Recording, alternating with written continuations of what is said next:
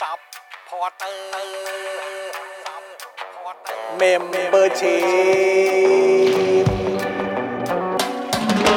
ซัพพอร์เตอร์ซัพพอร์เตอร์ฉันอยากเป็นซัพพอร์เตอร์ซัพพอร์เตอร์ซัพพอร์เตอร์ฉันอยากเป็นซัพพอร์เตอร์กดง่ายๆ แค่กดจอยด้านล่าง หรือว่ากด subscribe ก็ช่วยสมัครกันหน่อยซัพพอร์เตอร์ซัพพอร์เตอร์ฉันอยากเป็นซัพพอร์เตอร์ซัพพอร์เตอร์ซัพพอร์เตอร์ฉันอยากเป็นซัพพอร์เตอร์ซัพพอร์เตอร์ซัพพอร์เตอร์ฉันอยากเป็นซัพพอร์เตอร์ซัพพอร์เตอร์ซัพพอร์เตอร์ฉันอยากเป็นซัพพอร์เตอร์สมัครซัพพอร์เตอร์ Daily t o p i c กกับจอห์นวินยู สวัสดีครับคุณผู้ชมครับนะฮะต้อนรับทุกท่านเข้าสู่ Daily Topics นะครับ ประจำวันที่ 5 ตุลาคมใช่ไหม ครับ 2,565 นะครับ อยู่กับผม จอห์นวินยูนะครับนะฮะจอห์นดึกๆใจ ดีเออนะครับ ซึ่งผมยังไม่รู้เลยนะฮะว่ามันคือเรื่องอะไร นะฮะอ่ะแล้วก็ เดี๋ยวก่อนคือคือกูควรจะรู้ใช่ไหมเออ ใช่ใช่ กู ใช่ ลืมไปแล้วนะ ใช่ใช่ เออเดี๋ยวเดี๋ยวเราเดี๋ยวเราคุยกันหลังไหม่ ได้ได้ได้ได้ได้ อ่ะแล้วก็แน่นอนนะครับอยู่กับคุณปาล์มดึกๆงานดีด้วยนะครับ สวัสดีครับคุณผู้ชมครับ เออคนหนึ่งใจดีคนหนึ่งก็งานดี ใช่ นะครับ แสดงว่าพอเข้ากลางคืนแล้ว ผมกับคุณสองคนเนี้ยก็ต้องถือว่าทีเด็ดทีขาดมา ก็ ก ได้อยู่ ได้อยู่ ก็ได้ ได้ อ อยู่ ยู่ ได้ นะ อยู่ ครับนะอ่ะแล้วก็แน่นอนนะครับวันนี้ดูรายการไลฟ์แล้วก็ร่วมจัดรายการของเรานะครับพี่บิวมุกควายนะครับ ครับ สวัสดีครับ สวัสดีครับ เออ บิ พี่ ว บิว ค ตะ รับ ล่อม บิวตะล่อม เ บิวตะล่อม นะฮะ บิวก็ยังไม่รู้นะว่าทำไมตัวเองมีฉายาว่าตะล่อมอ่ะ ฮะ บิวก็ จนทุกวันนี้ก็ยังไม่รู้ ไม่รู้ อ่า ยังไม่รู้ จนบัดนี้เออ มาถึงบัดนี้ มาถึงบัดนี้ บิวก็ยังไม่รู้ แหม่ ว่าทำไมฉันได้ฉายานี้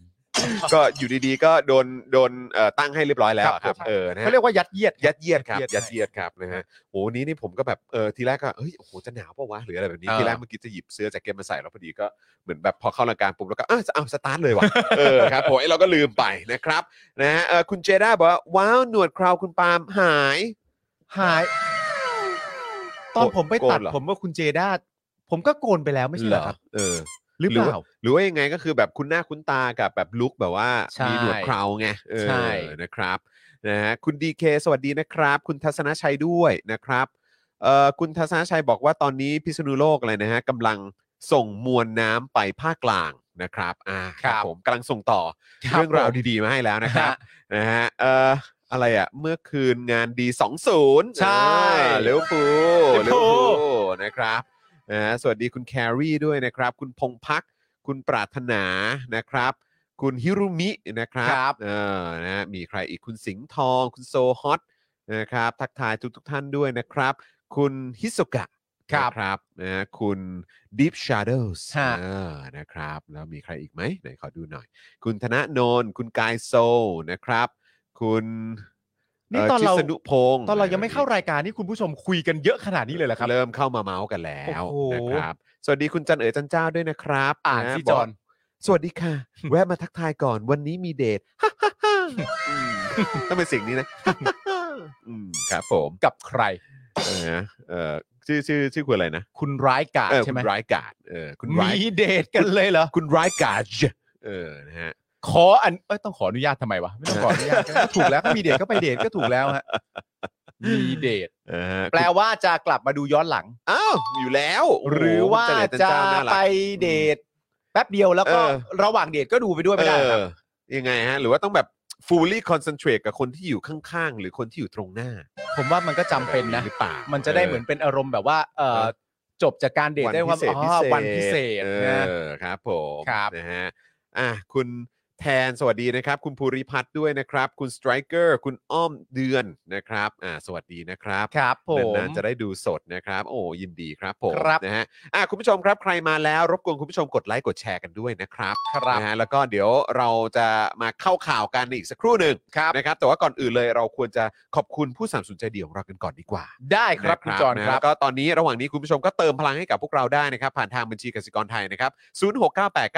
0698975539 หรือสแกน QR Code กันก็ได้นะครับ คุณผู้ชมครับ ครับ นะฮะ ผมเชิญครับ เริ่มต้นกันที่โทมิเกียวซากันดีกว่า เฮ้ยสุดยอด นะครับโทมิเกียวซาครับ 80 ปี ตำนานความอร่อย ไส้แน่นกรุบกลมกล่อมทำมือจานต่อจาน สั่งได้ที่ Facebook โทมิเกียวซาออฟฟิเชียลครับ อร่อยทุกหน้าคุณผู้ชมครับ ใช่ครับผม ฮะ ตั้งฮกกีบะหมี่กวางตุ้ง อาหารที่นี่อุดมไปด้วยดราม่าแสนอร่อยของชาวเน็ตทุกวัน สั่งได้เช่นกันนะครับ ที่ Facebook ตั้งฮกกีครับ เฮ้ยดราม่าก็อร่อยอาหารก็อร่อยคุณผู้ชมครับ อืมนะครับ The Meat Pan ครับ สวรรค์ชั้น 7 ของสายเนื้อที่ต้องอุทานกันว่า oh yes นะครับ มีโปรมาใหม่ด้วยนะครับ ในช่วงเวลา 5 โมงเย็นถึง 1 ทุ่มนะครับ ถ้าสั่งเบอร์เกอร์เนี่ยแถมฟรี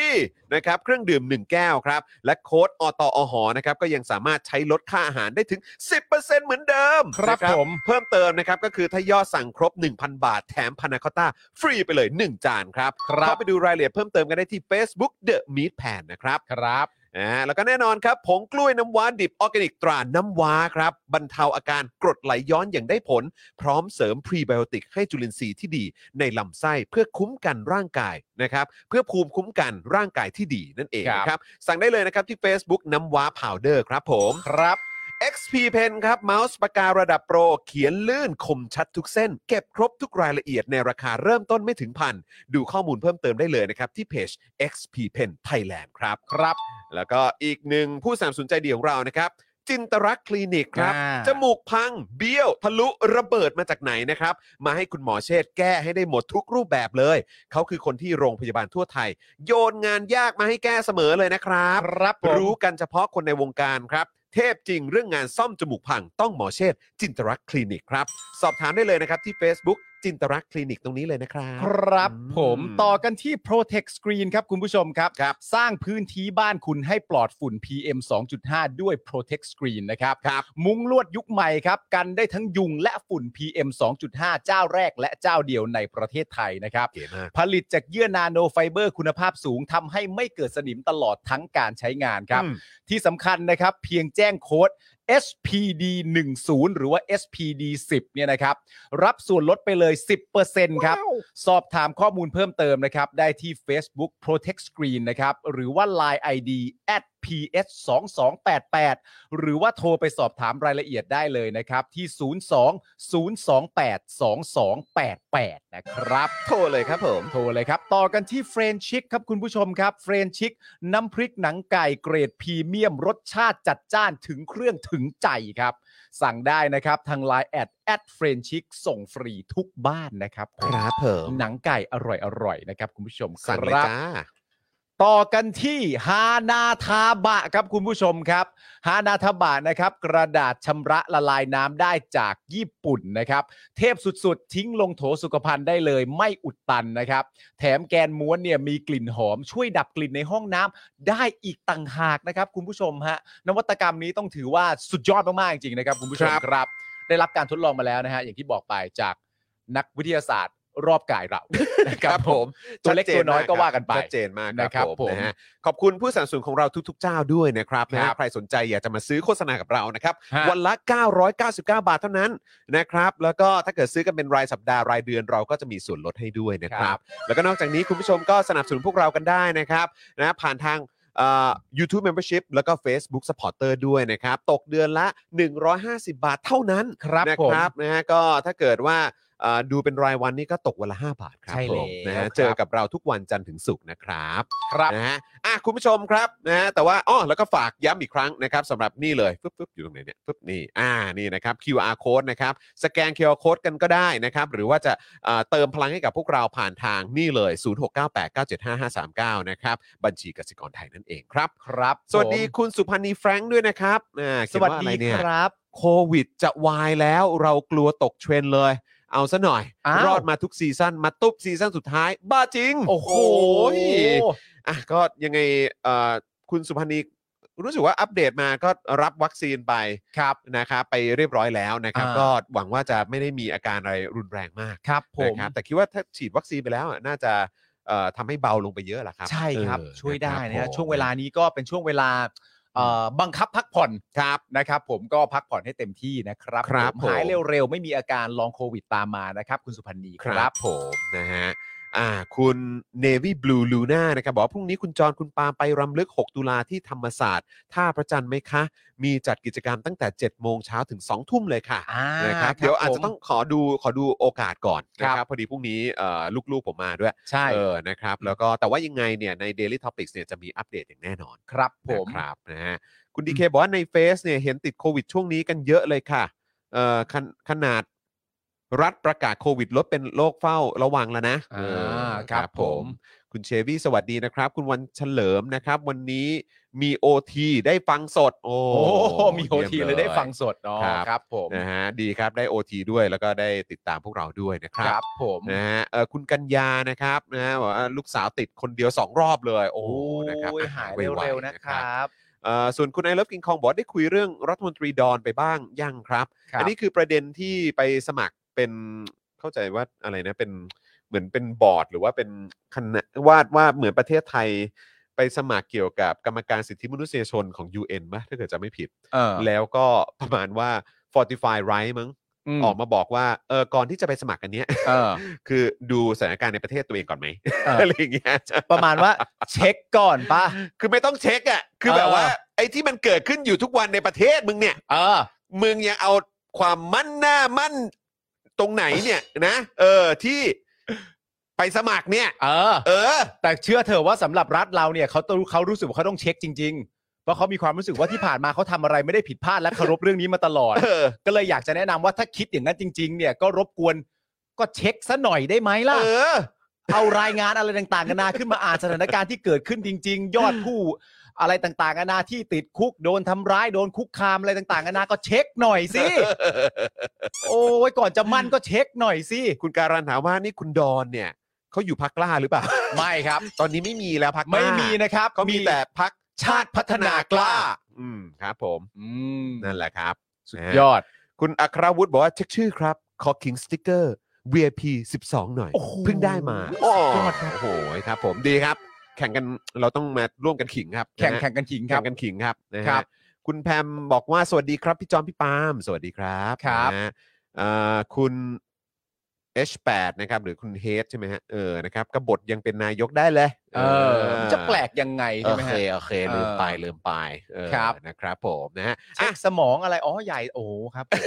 เช็คสมองครับ ค ผ รับ ม ครับครับเช็คสมองเลย นะฮะอ่ะเดี๋ยวเอ่อเราไปดูหัวข้อข่าวก่อนไหม ได้ครับ นะว่าเราจะคุยกันเรื่องอะไรบ้างนะครับ ฮะ ก็จะมีประเด็นเลขาปปช แจงปม ประยุทธ์ไม่ยื่นบัญชีทรัพย์สินนะครับ บอกว่า เฮ้ย มันกฎหมายคนละฉบับนะฮะ เดินสะดวกฮะ ครับผม เดินสะดวกอย่างนี้ก็เดินสะดวกเลยฮะ แต่ว่าที่น่าสนใจนะครับก็คือว่าทางอาจารย์ปริญญา ใช่ นะครับก็ออกมาแสดงความเห็นด้วย ครั นะ บ ครับอ่ารู้สึกว่าจะผ่านมติชนทีวี ใช่ครับ น่าสนใจมากแล้วก็ ฮะ ประเด็นที่อาจารย์พูดมาเนี่ยจากมุมมองพวกเรานะ ผมก็ว่ามันก็สอลิดมาก ใช่ครับ นะครับมันก็คือแบบมันก็ชัดเจนและตรงประเด็นมาก ครับ และเป็นคำถามที่ต้องการคำตอบ ใช่ จริง ๆ นะครับ ฮะ นะฮะเรื่องที่ 2 นะครับกฟผครับ คาดการณ์ว่าปีหน้าเนี่ย ค่าไฟสาหัสครับอืมสาหัสเลยครับ ก็ ม คือปีนี้ สาหัสแบบไอ้ยสาหัสนะฮะแบบว่าเติม S เยอะ ๆ เลยฮะ เป็น สอเสือไปเยอะๆเลยฮะ เป็นพหูพจน์ ใช่ครับผม เพราะว่าเขาบอกว่าอาจพุ่งถึง 13.30 บาทต่อหน่วย ครับผม แนะนะครับช่วยการประหยัดไฟครับ ต้นทุนจะได้ต่ำลง ครับ เดี๋ยวก่อนนะ สรุปว่าเป็นแค่เรื่องของการที่เราจะต้องประหยัดไฟ เท่านั้นหรือเปล่า ใช่ มันมีประเด็นอื่นด้วยไหม เพราะว่าเราก็สงสัยจริง ๆ นะครับ ว่า เออไอเรื่องค่าพร้อมจ่ายเนี่ย อืม ทำไมหาแบบคนออกมาตอบเรื่องเนี้ย ยากจัง ยากจังวะ แล้วเป็นค่าพร้อมจ่ายที่เข้าใจโดยตรงว่าประเทศเรามี อืม ประเทศเรามีค่าพร้อมจ่าย ไม่ประเทศอื่นก็มี ใช่ ใช่ไหมล่ะ แต่มัน ว่า ไม่ได้มีสูงเท่าเราเท่านั้นเอง ใช่ แต่ว่า แล้วก็คืออ อย่างไรก็ดีมันเป็นเรื่องเบสิกที่ประเทศเรามีและทุกประเทศก็มี อืม แต่เวลาจะหาคำตอบในเรื่องที่ทุก ๆ ประเทศก็ต้องมีเนี่ย อืม ในประเทศไทยเราทำไมมันหาคนมาตอบยาก ทำไมทำไมถึงแบบเหมือนมันไปในประเด็นเรื่องของคือค่า FT อย่างเดียวอะ เออ เพราะจริง ๆ คือค่าพร้อมจ่ายมันก็ไปรวมอยู่ในนั้นด้วยไง ใช่ ใช่ไหมล่ะฮะ แต่ว่าก็คือเวลาคุณพูดคุณก็พูดเหมือนแบบอ่ะโอเคก็ค่า FT อย่างนั้นอย่างนี้ ใช่ อะไรแต่ว่าคือคุณไม่ได้พูดถึง คือพยายามหาแล้วไง เออ แต่ว่ามันก็ไม่เห็นอันไหนที่ตอบแบบ ตอบเคลียร์กับข้อสงสัยของประชาชนน่ะ อืม เพราะว่าอย่างตอนนั้นที่เขามีการอภิปรายในสภาเนี่ยก็ตัวเข้าใจว่ารัฐมนตรีพลังงานเนี่ย คุณสุพัฒนพงศ์เนี่ยก็ อืม ยืนแล้วก็ ลุกขึ้นตอบเนี่ยวันนั้นผมก็นั่งผมก็นั่งฟังอยู่นะ เออ แต่ก็พูดในกรณีของเรื่องเอ่อเรื่องของพลังงาน เรื่องของมันโดยรวม ราคาพลังงาน อ่า ที่ต้องที่ที่มันเอ่อถูกผลักให้สูงขึ้นด้วย เออ เอ่อรอบโลกอะไรแบบ ใช่ นี้ซึ่งเราก็แบบคือเข้าใจ เออ ว่าอันนั้นมันก็ต้องเป็นส่วนหนึ่งอยู่แล้วแหละ เออ แต่คือไอ้ตรงข้อที่มันสงสัยไอ้เรื่องเนี้ยทำไมถึงไม่ตอบกันแบบ ให้มันแบบก็อย่างที่บอกอะตบฉาดให้แบบว่า หน้า ให้ ฟั่มไง ให้เราหน้าฟั่มกันหน่อย เออ ว่าไอ้สิ่งที่เราพูดหรือว่าสิ่งที่เราสงสัยหรือว่าสิ่งที่เราถามกันเนี่ย เออ เออ มันไม่มี มันไม่ได้อยู่บนพื้นฐานหลักการที่มัน ใช่ แบบพิสูจน์เออหรืออะไรก็คือเอาเอาข้อมูลออกมา เอาให้เราแบบว่าเหวอไปเลยก็ได้ เหวอ ค ไป รับ เลยแบบ ใช่ โอ้โหเรานี่มันช่างรู้เท่าไม่ถึงการจริง แต่มันหา มันผมหายากจริๆงๆเพราะมี น 2 ประเด็น อื ที่ ม ประชาชนถามมากหนึ่งก็คืออย่างที่คุณจรบอกก็คือค่าพร้อมจ่าย 2 ก็คือว่าเรารู้กันมาว่ามันผลิตจนล้นแล้วไม่ใช่เหรอ ใช่แล้วไอ้ข้อมูลที่แบบว่าทางเอ่อนักวิชาการหรือว่าคนที่เขาไปติดตามความเคลื่อนไหวต่างๆ เหล่านี้เนี่ยเขาบอกบางโรงไฟฟ้าเนี่ย คือแบบแทบจะเหมือนอารมณ์ว่าไม่ได้ไม่ได้เปิดการผลิตอะ อืม เข้าใจปะ อืม แต่ว่าก็ยังต้องจ่ายอยู่อะ ใช่ ซึ่งเราก็แบบเฮียมันบ้าไม่ใหญ่แล้วอะแล้วเรื่องนี้คือจะไม่พูดกันให้เคลียร์ๆหรอ ครับนะฮะ แล้วสุดท้ายก็มาจบตรงเป็นประเด็นประชาชนอีกแล้วนะ ประหยัดไฟนะเรา ประ นะ หยัด ประหยัด สิเรา ไฟ อะ กัน เอ นะ อก็นี่ไงก็มัวแต่แบบ เปิดองค์เปิดแอร์เล่นกงเล่นเกมดูทีวงดูทีวีโอ้ย จัดรายการ เออ หรือว่าแบบเนี่ย ขุดคริปโต เออ อะไรเนี่ยคือแบบว่าเข้าใจป่ะแต่คือแบบ พวกมึงอะต้องประหยัด แต่ประเด็นเรื่องขุ ซึ่ ด งเรา คริป ก็เอาอะไรวะ แต่ประเด็นเรื่องขุดคริปโตกูว่าเขาคงไม่กล้าพูดหรอก อ๋ออันนี้มันอยู่ในค่ายทหารก็มีนะฮะ เขา ออ ไม่กล้า คบ พูดหรอก ผมนะฮะเอออ่ะแล้วก็อีกเรื่องหนึ่งนะครับที่เราจะมาพูดกันนะครับ แล้วก็คือต้องอัปเดตกิจกรรมในวันพรุ่งนี้แหละครับ ครับ นะฮะก็คือประเด็นของ 6 ตุลา ฮะ นะฮะกับที่มหาวิทยาลัยธรรมศาสตร์ ใช่ นะครับกับบริเวณพื้นที่เอ่อพื้นที่ประวัติศาสตร์อะต้อง ใช่ครับ ต้องพูดอย่างนั้นดีกว่านะครับคือคณะจัดงาน 6 ตุลาข้องใจนะครับว่าทำไมมทเนี่ยถึงไถหน้าดินกั้นสนามบอลแล้วทำไมมันต้องเป็นตอนนี้ครับครับนะฮะแล้วก็เดี๋ยวเราก็จะไปย้อนดูหน่อยนะครับ ว่าในอดีตที่ผ่านมาเนี่ยอันมันก็เคยเกิดขึ้นมาก่อนนะ เราก็ยังเคยรายงานเลย เออ มีหลา ค ก รับ หลายเหเหตุการณ์หลายกิจกรรมที่เขาก็มุ่งหน้าจะไปจัดกันที่ธรรมศาสตร์อะแต่ทำไมมันมีอะไร มีเหตุอะไรแบบนี้ขึ้นมา ใช่ ตลอดเลย มีแบบเทปกั้นมีอะไรอย่าง เออ มีอะไรก็ไม่รู้แต่ไม่รู้ จังหวะไถหน้าดิน อืม แม่ก็มาไถ อยู่ดีๆ ก็จะมาแบบบูรณะซ่อมแซมหรืออะไรกันตอนตอนนั้นเลย เอออ ไรอย่างเงี้ย ก็รู้ทั้งรู้ว่ามี ใช่ ช่วงเวลาที่เขาก็จะมาจัดกิจกรรมกัน ใช่ นะครับ แล้วไอ้ที่บอกก็ช่วยไม่ได้มันถึงเวลาที่ต้องเอ่อบูรณาการบูรณาการอีกแล้วว่ะสุดยอดเลย อีกแล้วครับ บูรณาการนี่ต้อง อีกแล้ว ต้องใช้ ครับ ให้ ผม ติดปากเลยนะครับ เอาให้เต็มที่ฮะ คุณดีเคบูมาเทนนะครับ บอก 6 ตุลามีวงไทยทศนะครับ อ่ามีมี The Darkest Romance แล้วก็มีค็อกเทลด้วย พอเทลไปด้วยโอ้โห พี่โอม สุ พี่ ดยด โอม พี่โอมก็ไปนะครับ ผม เดี๋ยวพอถึงปี 70 มันก็จะอะไรนะฮะ เออมันก็จะร้องขอตีตีความอีกว่ามันเริ่มนับปี 62 ไม่ใช่ปี 60 คอยดูสิโห ว้า ที่เราจะให้มันไปถึงปี 70 เลยเหรอครับเออ มันจะไม่ได้นะครับ ครับ เพราะ ผม สารรัฐธรรมนูญจะขัดกับสารรัฐธรรมนูญเองนี่มันไม่ได้นะฮะ อืม มันต้อง ะฮะ เชื่อมั่นในหลักนิติรัฐนิติธรรมสิครับ แต่คือแบบทุกคนก็พูดในแง่ของว่าอะไรอ่ะ เออประยุทธ์คือเขาเขาก็บอกว่าอ่าโอเคก็เหมือนแบบ ตัดสินออกมาแบบประมาณเนี้ยก็ให้ประยุทธ์ลงแบบเอ่อดูมีเขาเรียกอะไรดูดีหน่อยอะไร เขา เงี้ย เขา ไม่ จ ได้ ริงๆอ่ะผมเรียกว่าลงอย่าง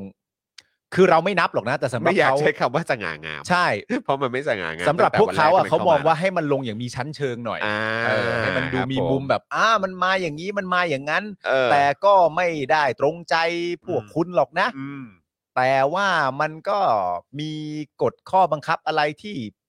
สามารถพยายามอธิบายได้ อืม แล้วก็ลงไปในฐานะผู้ที่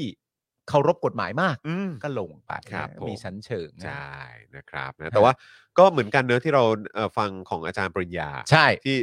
อาจารย์บอกว่า คือถึงแม้ว่าจะอยู่ต่อ แต่ว่า ใช่ สว250 คนเนี่ย เออ ก็จะหมดวาระในปี6 67 ใช่ พฤษภา67 ก็คือโดยสรุปรวมง่ายๆ ก็คือว่าสวเนี่ยหมดวาระก่อนประยุทธ์ ใช่ ประมาณหนึ่งปีอ่ะ ก็คือก็คือหมายความว่าถ้าประยุทธ์อยู่ต่อ ใช่ ใช่ไหมเออนะครับ ก็คือถ้าเขาโหวตให้ประยุทธ์อยู่ต่อ หรือว่าถ้ามีพักไหน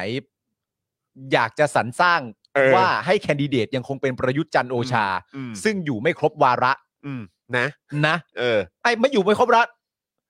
อ่ะสำหรับผมก็คืออยู่ไม่ครบวาระแน่ อืมใช่ ๆ เพราะสารรัฐธรรมนูญตัดสินแล้ว อ่ะ ก็ ใช่ ต้องเชื่อ ก็ตามนั้นไงฮะ ตามนั้นเนี่ย ใช่ใช่แต่คือแต่คือแค่แบบว่า เออ แล้วจะยังไงต่ออะถ้าเกิด ใช่ ว่าไม่มีสวสองร้อยห้าสิบคนมันมีเหตุ มันมันสมควรเหรอที่ ที่คือแบบเขาเรียกว่าอะไรพูดถึงความเป็นไปได้ที่มันจะที่มันจะยังคงอยู่ในเกมการเมืองนี้ต่อไปอ่ะ ใช่ มันก็จะมี มัปนก็ ระเด็น ไม่น่าแล้วเนาะ มันก็ไม่น่าไงแต่มันก็จะมีประเด็นก็คือว่าสมมุติว่ามีพักใดพักหนึ่ง อืม แต่พักเราจะตีความแบบตื้นเขินเลยนะ อื ม ว่าพักใดพักหนึ่งที่กับเราเรากำลังพูดถึงเนี่ยเขารักใคร่กลมเก ลียว อันนี้จะตีความแบบตื้นเขิน โอ้ เลยนะ ตื้นเลยนะ จะได้ อ่า ตื้นเยี่ยๆเลย อัน อะ นี้อันนี้เป็นเรื่องมิตรภาพ อัน อะ นี้มิตรภาพแล้ว เราตีความว่า เออ พักใดพักหนึ่งที่เราพูดถึงเนี่ยนะคุณผู้ชมฮะเขารักไพ่กลมเกลียวกันเป็นอย่างดี ไม่มีความแตกแยก ไม่มีเรื่องการคานอำนาจใด ๆ แต่อย่างใด แล้วตัวละครตัวหลักที่จะเสนอเป็นแคนดิเดตนายกเสมอเนี่ย ให้มันเป็นไอ้ตู่ไปเรื่อยๆ แบบเนี้ย อันนี้ต้องตีความแบบนี้เลย ครับ เพราะฉะนั้นถ้าเกิดว่าเลือกตั้งกันเสร็จเรียบร้อยแล้วสว 250 เสียงยังทำงานรับใช้กลุ่มเดิมอยู่เนี่ย เราก็สามารถตีความได้ว่าเขาก็คงจะโหวตคนคนๆเดิม อืม มาเป็นนายกต่ออ ม อย่างไรก็ดีเขาก็จะโหวตนายกคนนั้น อืม ทั้งทั้งที่รู้ว่านายกคนนั้นอยู่ไม่ครบเทอมแน่ อืม ๆ จะหมดลงใน จะ ส เอา องปี งั้นเหรอ จะเอาอย่างนั้นจริง ๆ หรือเปล่า หรือแม้กระทั่งอีกซีเนโอหนึ่งที่เราคุยกันบนโต๊ะอาหารกับคุณจรก็คือว่า ถ้าเกิดว่า 250 เสียงของสวเนี่ย ซึ่งเราตีความกันว่า อย่างไรก็ดีมันก็เป็นเครื่องจูงใจ อืม ในการที่จะมีความรู้สึกว่า นายกเนี่ยมีสิทธิ์จะมาจากพักคุณนะ อืม เพราะว่าเรากำ250 ไว้แล้วของคุณน่ะประชาชน อืม เลือกมาเท่าไหร่ได้เท่านั้น ก็เดี๋ยวไปหารร้อยบวกอะไรกันก็ว่าไป อืม แต่เราเนี่ยกำ250 อยู่แล้ว ไม่อยากจะมาอยู่กับพัก หรือรวมกลุ่มกับรัฐบาลที่น่าจะได้เป็นนายกแน่ๆอยู่แล้ว หรือ อืม สมมุติว่าตีความแบบนี้ แต่เกิดเราโลกสวยต่อว่าสอสอแม่งเกิดไม่เอาเพราะเน่ามาก อืม เน่าจริง เน่าจนเกินไปที่กูจะเข้าร่วมแล้ว อืม ลงไม่สวยแน่นอน อืม ฝั่งสวก็ถึงแค่ 67 ไอตัวประยุทธ์เองก็ถึงแค่ 68 และสรุปว่าสวก็เทกันไม่เอา อืม คำถามคือสวยังคงจะโหวตนายกเป็นประยุทธ์เหมือนเดิมไหม อืม แล้วโหวตให้ประยุทธ์เป็นนายกเสียงข้างน้อยอย่างเงี้ยนะ อืม ยังทำอย่างนั้นอยู่หรือเปล่า จะจะดันทุลังไหม จะดันทุลังอยากได้ไหม จะเอาไหม อยากได้กันอย่างนั้นไหม นะฮะ นะ ก็เลยก็เลยกำลังคิดอยู่ว่าเออมันก็น่าสนใจ เพราะเราก็ดูเหมือนจะเห็นท่าทีของสวหลายต่อหลายคนนะครับ อืม ดูว่าดูเหมือนเริ่มแสดงตัวกันแบบเนิ่นๆแล้วนะฮะ ใช่ สักระยะหนึ่ง สักระยะหนึ่งแล้วในการออกมาแสดงความให้เห็นว่าเฮ้ยแบบ หรือการโหวตอะไรแบบเนี้เอยอ ในหลายๆอย่าง หรือการโหวตหรือแม้กระทั่งการ ออก พูด มาให้สัมภาษณ์ สัมภาษณ์ เออ สัมภาษณ์ในประเด็นบางครั้งก็ไม่ใช่ประเด็นเรื่องเกี่ยวกับเรื่องเหล่านี้โดยตรง เออ แต่ก็ไม่วายต้องเมนชั่นถึง อะไรอย่างเงี้ย ว่าณตอนแรกเนี่ย ก็ว่ามันเป็น ก็เคยถูกพูดใช่ไหมล่ะ ว่าการเอ่อเอ่อประชามติเกี่ยวกับประเด็นสวอะไรต่างๆ นานานั่นนู่นนี่เนี่ยมันเป็นไปเพื่อการปฏิรูปบ้านเมือง อืม เป็นการเพื่อปฏิรูปประเทศ อืม แต่ตอนนี้เราก็เห็นหลักฐานเป็นที่เรียบร้อยแล้วว่าประเทศไม่มีการปฏิรูป นั่นสิคะ เพราะฉะนั้นแล้วเนี่ยสวหรือการดำรงอยู่ของสวก็คงไม่จำเป็นนั่นแหละ เอ้ยนั่นนั่นนั่นนั่นนั่น มันไปทางนั้นได้ยังไง เอ อะ อ หรือว่าปี 67 มันคาอกอยู่ มันไปทางนั้นได้ ผ ยั ม งไง ว่ามัน อะ แน่นอกหรือเปล่า มันแน่นอ เอก อครับผม กรีดสิครับ กรีดครับต้อง ก ก รี๊ดรีด อ อ อ อก ก มา มา สิครับ ครับผม ฮะ นะฮะอ่ะคุณผู้ชมก่อนจะไปเข้าข่าวกันเดี๋ยวเอ่อพอดีวันนี้ผมเอาอันนี้มานี่คุณคุณเฟื่องระดา อ้าวเหรอครับ นี่ไง เนี่ยพอดีผมขอขออวดนิดนึงพอดีคุณคุณคุณเฟื่องระดาเขาส่งมาให้ ใช่ครับ เป็นเอ่อผลิตภัณฑ์จากทางเอ่อสตูดิโอของทางคุณคุณเฟื่องระดา สวยมาก นี่นอะ เลยอ่ะ แพคเกจจิ้งน่ารักมากเล สวย ป็นทีนหอ มากเลยอะ เป็นเทียนหอมนี่อ่ะแล้วก็ถ้าเกิดว่าใครสนใจนะครับ ก็อยากให้ลองแบบเข้าไปดูใน Instagram มั้งเอ่อบิวบิวเปิดดูได้ไหมอะ Jan 5 Studio J A N F I B E นะนะฮะแล้วก็สตูดิโอลองเสิร์ชดูก็ได้นะฮะเออขึ้นไหมปึ๊บอ่านี่นี่นี่นี่นี่นี่เออนะครับ อยากอยากให้คุณผู้ชมแบบลองแวะเข้าไปดูนะครับ เออรู้สึกเพราะว่าแบบผลิตภัณฑ์แล้วก็ผลงานของคุณเฟื่องระดานี่ก็แบบ โอ้โห สวยงามนะ สวย คบ จริงครับ เออ คุณผู้ชม แล้วก็ประณีตมาก ๆ เลยนะครับนี่ โอ้โห นะฮะ ขอบคุณมากเลยนะครับ นี่ไงเทียนเทียนหอมต่งๆ สวยมาก เออนะครับ จานอะไรแบบนี้ โอ้เป็นนก เป็นแบบ นะ เพ้นท์นะฮะเออ อ่า ครับผมโอ้ยเยอะแยะมากมายเลยนะ สวย ครับ สวยสวยสวยสวย นี่ไง เอ๊ะ คุณ คุณเฟื่อง ระดานะครับนะฮะนี่นะครับอ่ะยังไงก็แวะเวียนเข้าไปได้แล้วก็ขอบพระคุณมากเลยนะครับ ครับ ที่ส่งมาให้ด้วยนะครับ ขอบพระคุณจริง ๆ นะครับ อย่าลืมแวะกันไปที่ Jan 5 Studio ครับผม นะครับคลิกกันเข้าไปได้นะครับนะฮะคุณเคนบอกว่า link now โอ้โห Link ลิงก์คือหนาวด้วยนะ ลิงก์คือ ลิง นาว ก์คือหนาวด้วยนะฮะโโห ลิงก์คือด่วน ลิงก์คือนาวลิงก์คือด่วน ครับผม ครับผม ได้ครับ นี่นะครับ ให้เรียบร้อยแล้วนะครับ แปะลิงก์ไว้ให้แล้วนะรับ ส่วนคุณ ผม ดีเคบุญเทนก็คือไป Follow เรียบร้อยแล้วครับ โโอเคนะครับขบณ ลิงก์คือ มก นาว รับ ลิงก์คือด่วนนะครับ ลิงก์คือด่วนครับ ฮะ ผมนะอ่ะก่อนที่จะไปเข้าข่าวการก็เราต้องมาอัปเดตกันเช่นเคยนะครับ กับศูนย์ทนายความเพื่อสิทธิมนุษยชนนะครับ อัปเดตมานะครับว่าเมื่อวานนี้ศาลมีคำสั่งไม่อนุญาตให้ปล่อยตัวชั่วคราว คุณมิกกี้บัง ซึ่งเป็นนักกิจกรรมจากกลุ่มทะลุฟ้าวัย 22 ปีนะครับ ครับ หลังอายการสั่งฟ้องคดีม .112 จากกรณีถูกกล่าวหาว่า เผาซุ้มเฉลิมพระเกียรติ บริเวณด้านหน้าโรงเรียนราชวินิตมัธยม ระหว่างการชุมนุมครบรอบ 15 ปีรัฐประหาร ครับ นะซึ่งก็เป็นคดีเดียวกันกับที่คุณแซมทะลุฟ้าถูกกล่าวหาด้วย และก็ไม่ได้รับการประเอ่อประกันตัวตั้งแต่ในชั้นสอบสวนเลยนะครับ ครับ โดยคำสั่งไม่ให้ประกันตัวของคุณมิกกี้นะครับ ลงนามโดยอัธการฟูเจริญครับนะครับ ชื่อนี้เราก็ได้ยินกันอยู่บ่อยๆนะครับ คุณฮะคุณ อัฐการฟูเจริญนะครับ ใช่ครับ ก็คือคนที่ลงลงนามในคำสั่งไม่ให้ประกันตัวนะครับ ใช่ อัฐการฟูเจริญนั่นเอง ใช่ครับ ทำให้ปัจจุบันนะครับยังคงมีผู้ถูกคุมขังจากคดีการเมืองอย่างน้อย 15 ราย แบ่งเป็นคดีมาตรา 112 นะครับ 112จำนวน 5 ราย ครับ คดีม็อบดินแดง ซึ่งถูกขังมาแล้ว 111 วัน อืม อันนี้ก็ 111 วันแล้วนะครับครับนะฮะจำนวน 4 ราย และคดีอื่น ๆ อีกจำนวน 6 ราย อืม ศูนย์ทนายเนี่ยเขาก็รายงานนะครับว่าตั้งแต่เริ่มการชุมนุมของกลุ่มเยาวชนปลดแอกนะครับตั้งแต่ 18 กรกฎาคม 63 จนถึง 30 กันยายนที่ผ่านมาเนี่ย อืม นะครับมีประชาชนที่ถูกดำเนินคดีจากสถานการณ์การชุมนุม และการแสดงความคิดเห็นความคิดเห็นทางการเมืองไปแล้วอย่างน้อย 1,860 คนครับในจำนวน 1,139 คดี อืม ในจำนวนนี้นะครับมีกลุ่มเยาวชนที่อายุต่ำกว่า 18 ปีนะครับ ครับ จำนวน 283 รายนะครับครับแบ่งเป็นคดีม .112 ที่มีผู้ถูกกล่าวหาอย่างน้อย 215 คนจำนวน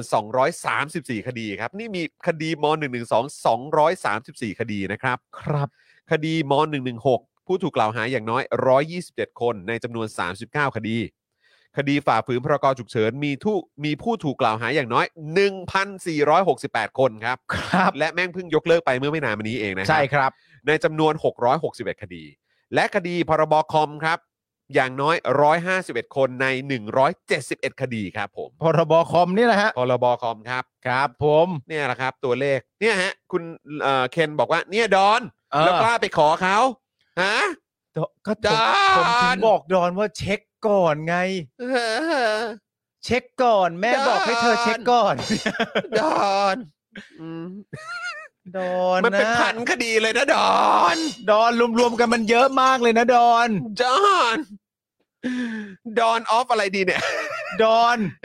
อันเนี้ยดอนต้องเข้าใจใหม่นะ อันเนี้ยดอนกำลังจะไป UN นะ ดอนไม่ได้จะไปพม่านะ ดอนออฟออเคสเลย คือแบบดูตัวเลขสิครับ ดอนมันเยอะนะ มันเยอะนะครับ อืม เฉพาะม .112 นี่ก็ 215 คนจาก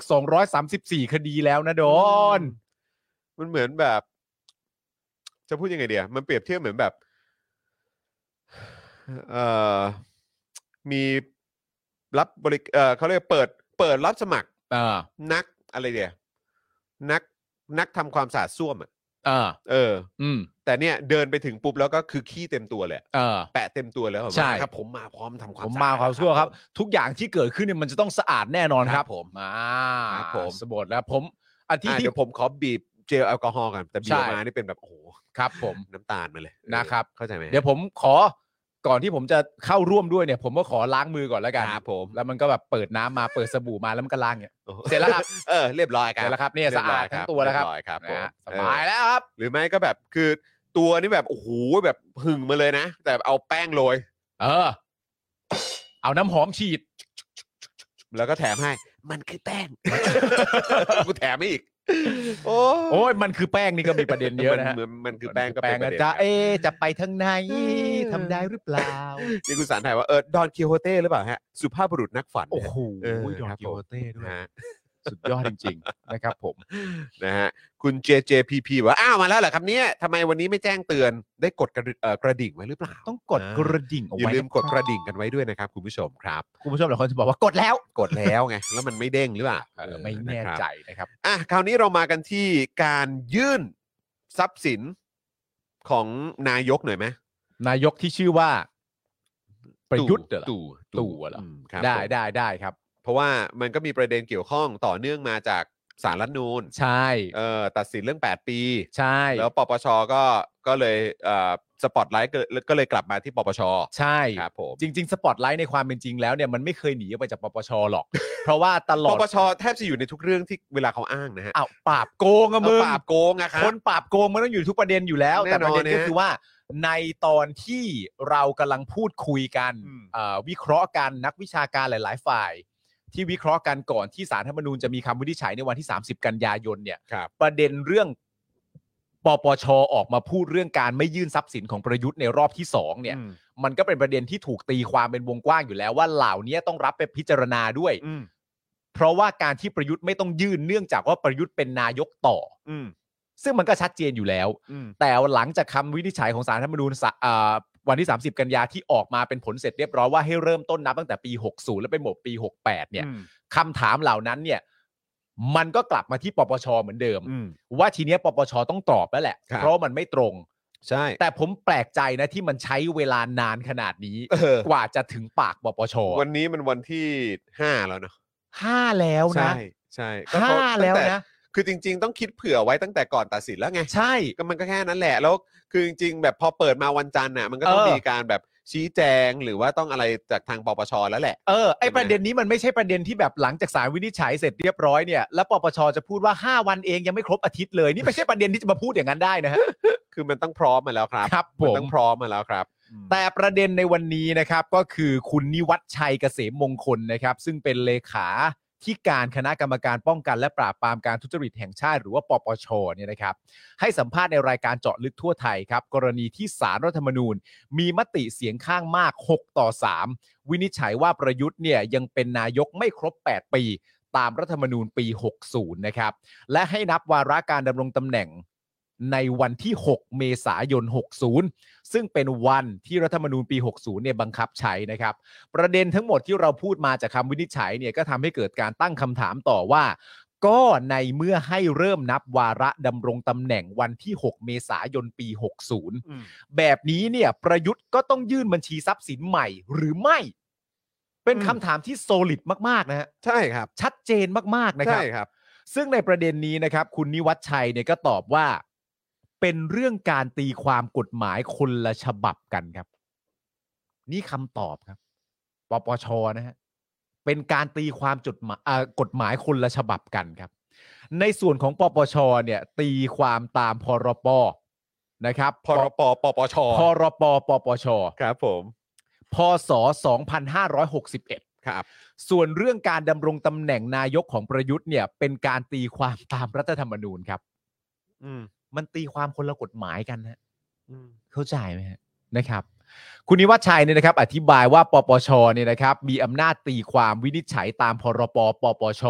ที่บัญญัติมาใหม่ ซึ่งมีบทเฉพาะการเอาไว้สำหรับการยื่นบัญชีทรัพย์สินต่อเนื่อง อืม เพราะในบทเฉพาะการเนี่ยระบุว่าการยื่นบัญชีทรัพย์สินที่ได้ยื่นไว้แล้ว ก็ให้ถือว่าเป็นการยื่นบัญชีตามพรบนี้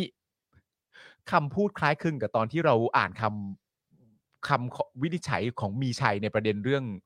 เรื่องนายกมากเลยนะ อืม ไอไอต่อเนื่องไออะไรต่างๆนานาเนี่ย ใช่ ถ้ามาดูกฎหมายใหม่เนี่ยนะครับ มันก็จะมี 2 ช่วง ก็คือช่วงระหว่างคาบเกี่ยว กฎหมายฉบับเก่าปี 2542 กับกฎหมายฉบับใหม่ปี 2561 ซึ่งมีผลบังคับใช้เมื่อวันที่ 22 กรกฎาคม โดยกฎหมายใหม่เนี่ยนะครับในมาตรา 105 เนี่ย เขียนไว้ว่าเจตนารมณ์ไม่ต้องการให้ยื่นบัญชีทรัพย์สินซ้ำ ก็ถือว่าเมื่อมีการยื่นไว้แล้ว เมื่อพ้นจากตำแหน่งไปแล้ว แต่ภายใน 1 เดือนหรือว่า 30 วันเนี่ยนะฮะได้กลับมาดำรงตำแหน่งเดิม หรือได้ตำแหน่งใหม่ภายใน 1 เดือน ผู้นั้นเนี่ยไม่ต้องยื่นบัญชี อันนี้เนี่ยคือกฎหมายใหม่ แต่ก็ไม่ได้ห้ามให้ยื่นไว้เป็นหลักฐาน อืม นะครับ คุณนิวัชชัยนะครับ ยังบอกว่าการวินิจฉัยของปปช กับสารรัฐธรรมนูญเนี่ยมีความแตกต่างกันครับพรปปปช กับสารธรรมนูญเนี่ยนะฮะมีความแตกต่างกัน แต่เนื่องจากคณะกรรมการปปช ได้มีแนววินิจฉัยไว้แล้วในเรื่องนี้ และปรากฏว่าประยุทธ์ก็ยื่นบัญชีทรัพย์สินไปแล้ว ไม่ใช่ไม่ยื่น แต่มีประเด็นปัญหาว่าบัญชีที่ยื่นมา จะต้องประกาศเปิดเผยหรือไม่ ฉะนั้นปปชมองว่าเมื่อตำแหน่งที่ต่อเนื่องกัน ก็ไม่จำเป็นต้องประกาศเปิดเผย ความสำคัญอยู่ตรงนี้ครับ อืม ณตอนนี้ปปชรับเองแล้วนะครับ บอกนะว่าประยุทธ์ยื่นนะตอนนั้นน่ะ ครับ ก็คือหมายความว่าตอนที่เอ่อเอ่อหลังจากที่มีการหลังจากการเลือกตั้งครับ แล้วก็มามาที่ตอนทีแรกก็เป็นนายกต่อใช่ไหมล่ะ ใช่ ก็คือตอนนั้นเนี่ยเราก็ตั้งคำถามว่าอ้าวเราได้ยื่นหรือเปล่า ใช่ ปปชบอกยื่น ใช่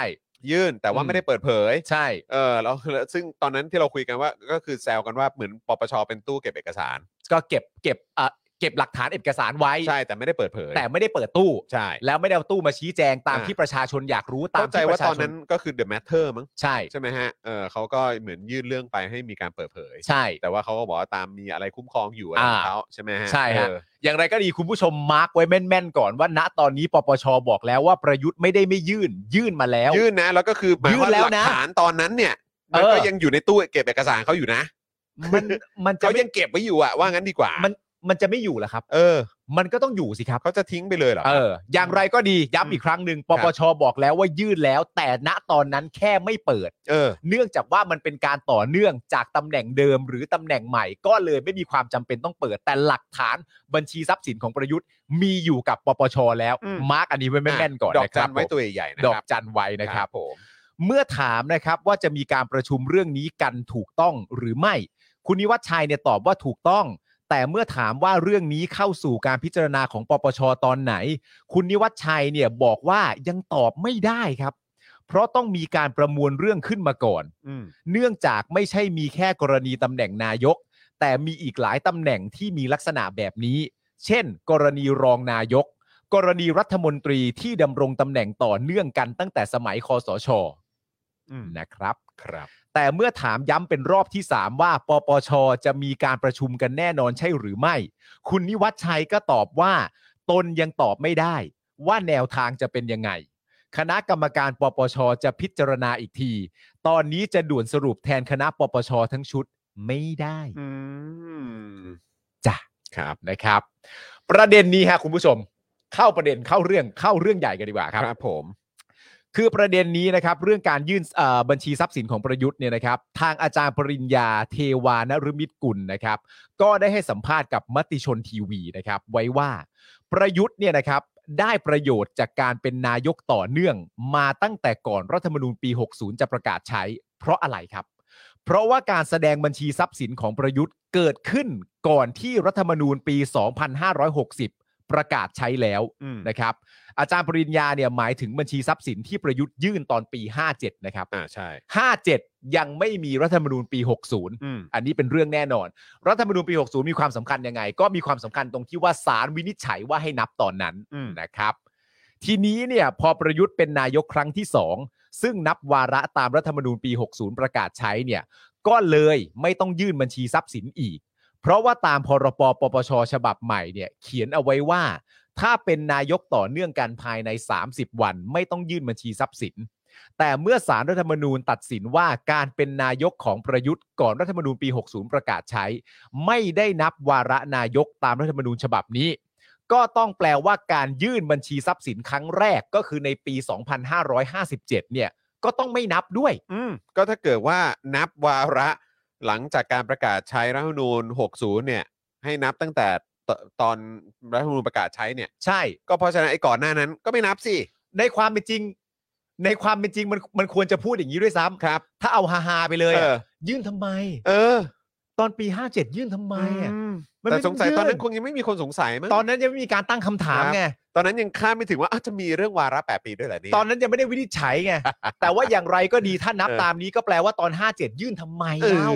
เลย มันไม่ต้อง เว้ ยื่นเขาไม่นับ คุณยัง เออ ไม่ได้เป็นนายกตอนนั้น เออ นี่มีคนถามว่าจองกับปาล์มเชื่อ เชื่อจริง ๆ เหรอ ว่าตู่อ่ะมันยื่นบัญชีทรัพย์สินแล้วอ่ะ ไม่เกี่ยวครับ เออ ไม่ ขา เกี่ยวครับ เกี่ยวเกี่ยวไม่เกี่ยวอันนี้ไม่รู้ อ่า แต่แค่บอกว่าก็ปปชบอกแล้วว่ายื่นแล้ว ใช่ เออครับผม ยื่นจริงหรือไม่จริงไม่รู้แต่ยังไงนะตอนนี้คุณผู้ชมฮะเรื่องมันถูกโยนไปที่ปปช แล้ว คำถามมันถูกตั้งไว้ที่ปปชแน่นอนแล้วนั่นคือประเด็นหนึ่ง ประเด็นต่อมา ก็ใช่ไง แต่ประเด็นต่อมามันคือปปชเนี่ย ย้ำชัดเลยว่าเขาเพียงแต่ไม่เปิดเผยแต่ยื่นแล้ว เท่านั้นเอง เพ เพราะฉะนั้นอย่างไรก็แล้วแต่มันอยู่ที่ตัวปปชแล้วครับ แบบนี้ต้องเปิดหรือว่าต้องยื่นหรือว่าต้องให้ยื่นใหม่ตอนนี้เลยวะ ใช่ เออ ปิงปองชาติ เออปปชเท่ากับปิงปองชาติปิงปองชาติชาติปิงปองชาติ นะครับ อืมครับผม ซึ่งอันนี้นี่ตอบคำถามต่อเนื่องเลยครับ ก็คือว่า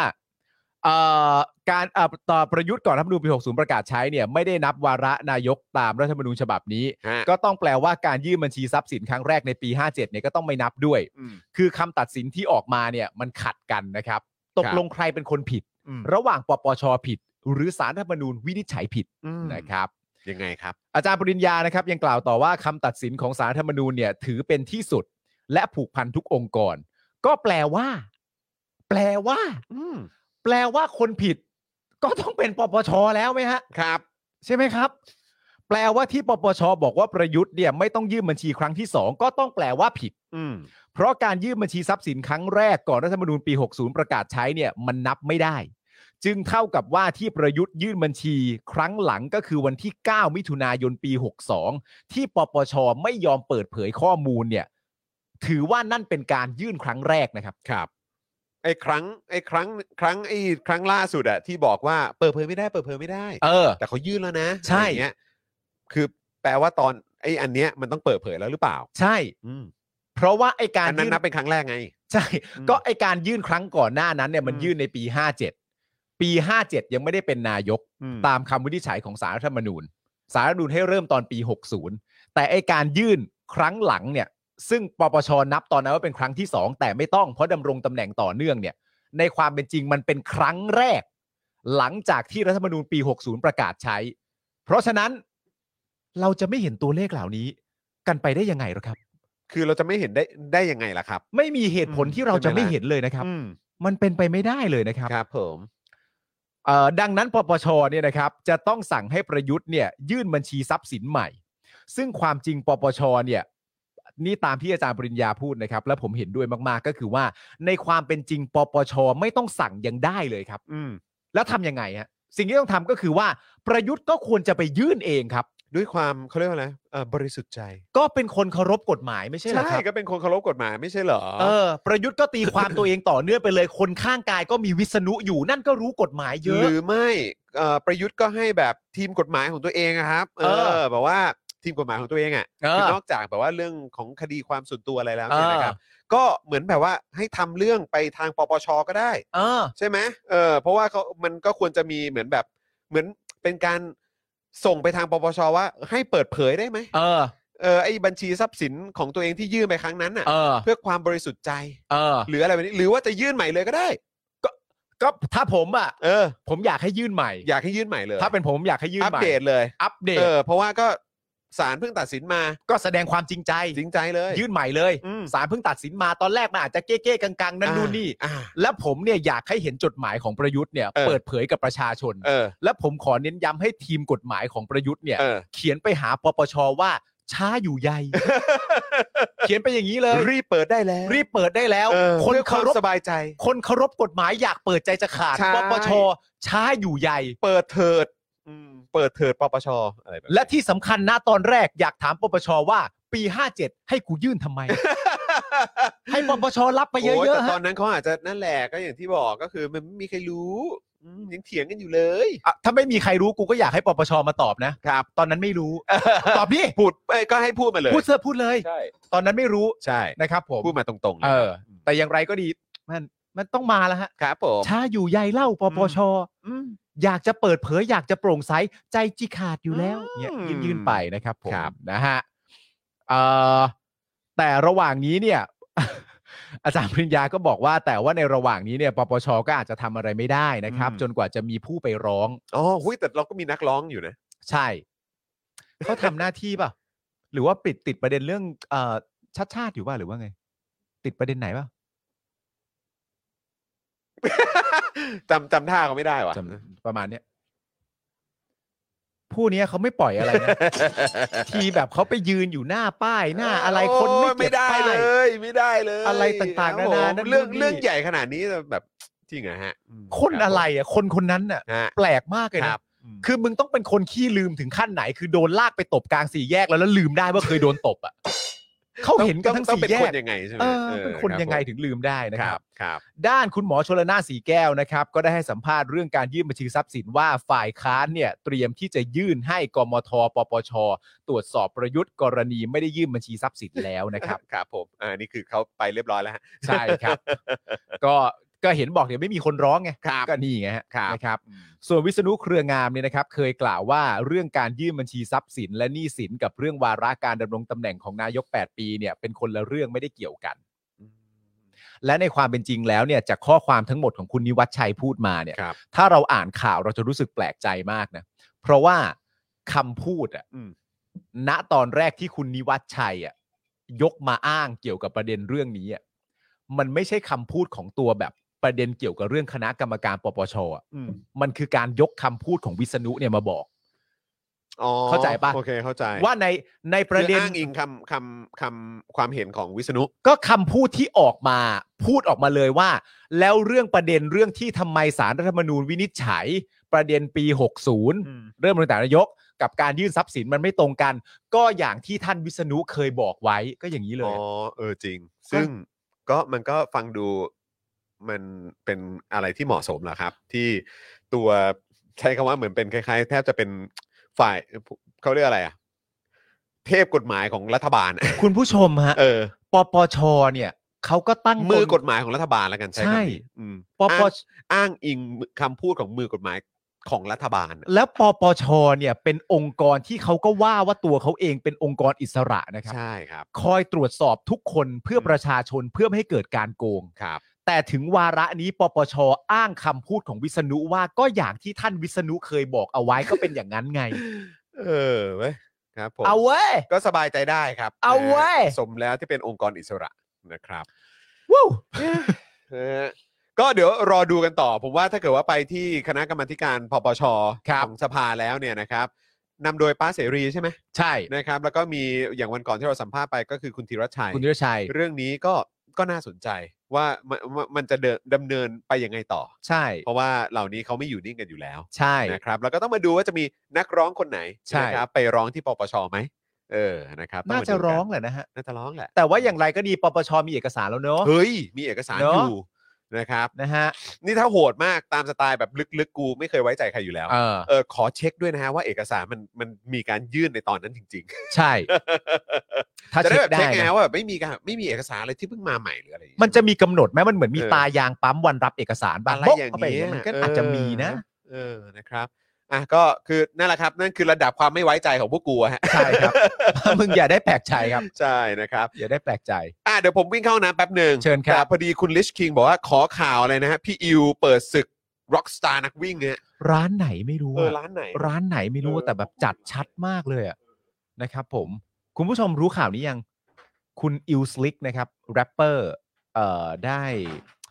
ได้มีการไปเล่นคอนเสิร์ต น่าจะเป็นในผับสักแห่งหนึ่งเนี่ยฮะแล้วก็มีการพูดถึงประเด็นของเอ่อนักร้อง slash นักวิ่งอีกท่านหนึ่งนะครับ ในประเด็นว่าแบบให้ขึ้นมาดวลตัวตัวกับกู้อะไรอย่างเงี้ยนะครับผมยังเลยใช่ไหมยังไม่รู้ใช่ไหมครับ คือประเด็นมันน่าจะลักษณะเป็นอย่างนี้ครับว่าเอ่อ ก่อนหน้าที่จะมาเล่นที่ร้านนี้เนี่ยนะครับ คุณอิลสลิกเนี่ยได้ถูกเอ่อว่าจ้างให้ไปเล่นในอีกสถานที่หนึ่ง แต่ว่าพอไปเล่นในสถานที่นั้นเสร็จเรียบร้อยเนี่ยสรุปว่าเอ่อเอ่อภาษาที่ใช้ในการเรียกตัวคุณอิลสลิกหรือการเรียกทีมงานเออของคุณอิลสลิกที่ไปเนี่ยมีการใช้คำที่ไม่ค่อยสุภาพ ในการพูดจาอยู่ตลอดเวลาเนี่ยคุณอิลสลิกก็อ้างว่าใช้คำว่าไอ ใช้คำว่า e ในการเรียกอยู่ตลอดเวลา รวมถึงเอ่อเอ่อเรื่องเกี่ยวกับอุปกรณ์ในการเล่นคอนเสิร์ตอะไรต่างๆ นานา นั่นนู่นนี่เนี่ย ก็ไม่มีความพร้อมตามที่ตกลงกันไว้ นะครับ แล้วคุณอิลสลิกเนี่ยก็อ้างว่าตัวเจ้าของร้านหรือคนจัดงานเนี่ยก็บอกว่าทำไมล่ะ เท่าที่มีอยู่ตอนนี้เนี่ยมันเล่นไม่ได้เหรอ ขนาดว่านักร้องร็อกสตาร์ที่ slash เป็นนักวิ่งด้วยเนี่ยเขายังเล่นได้เลย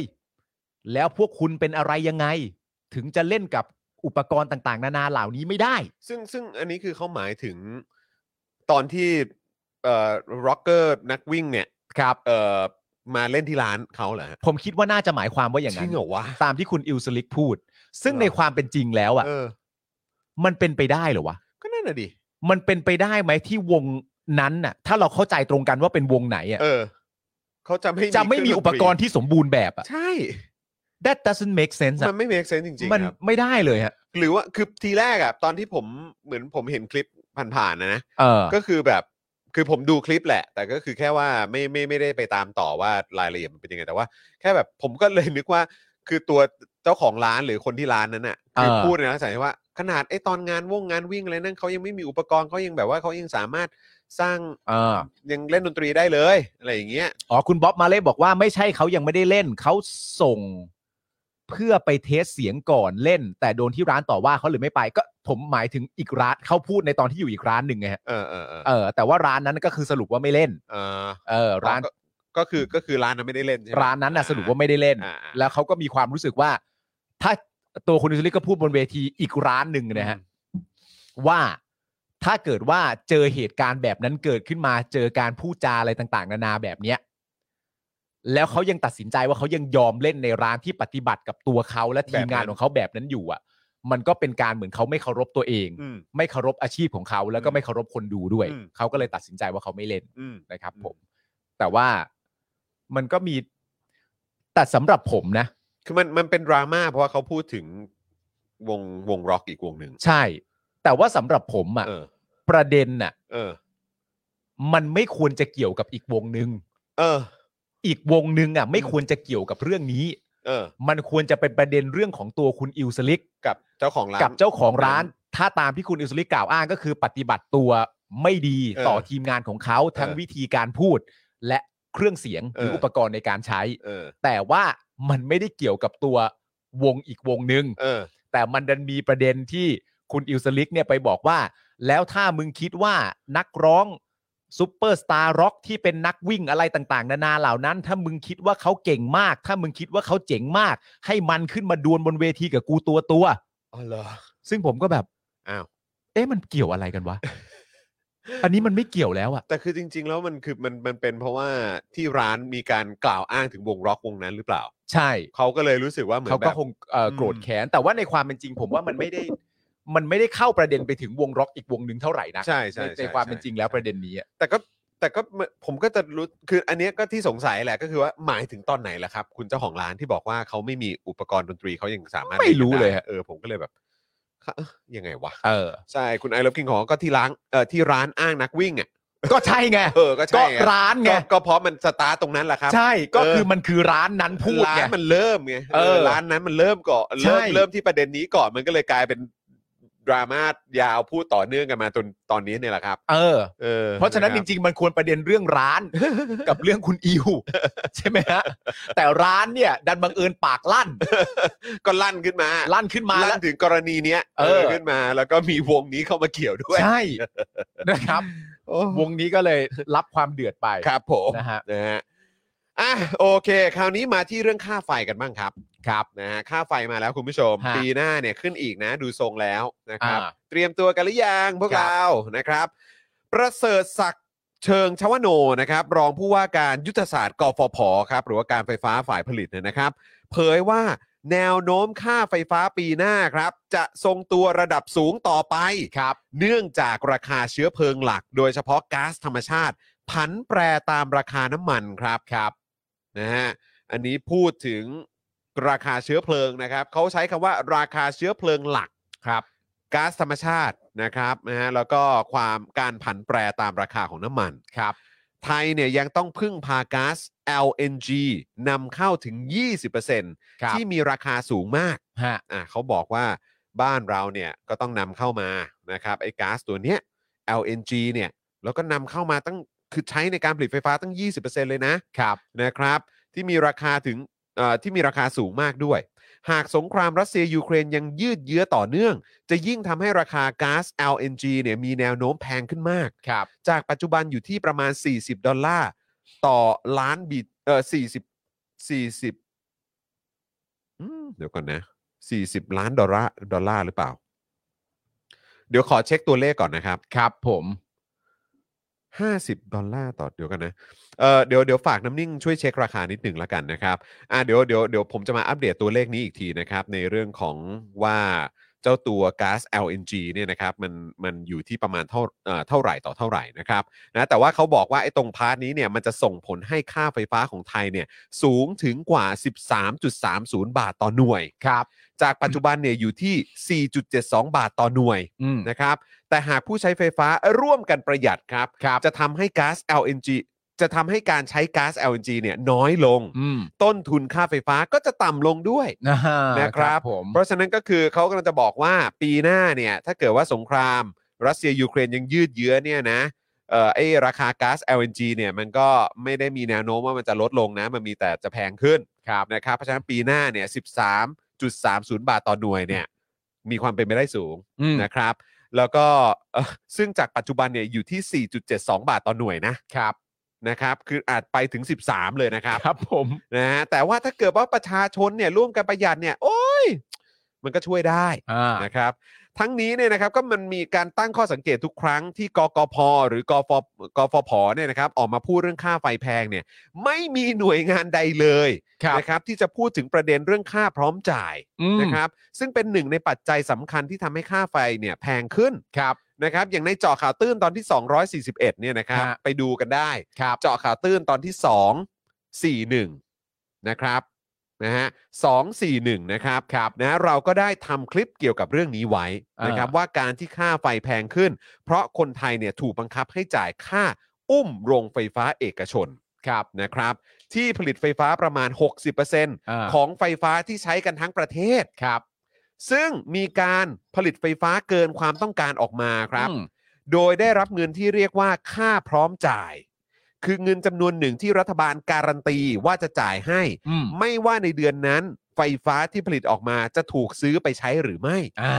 เหมือนเป็นการจ่ายเงินเพื่อให้โรงไฟฟ้าผลิตออกมา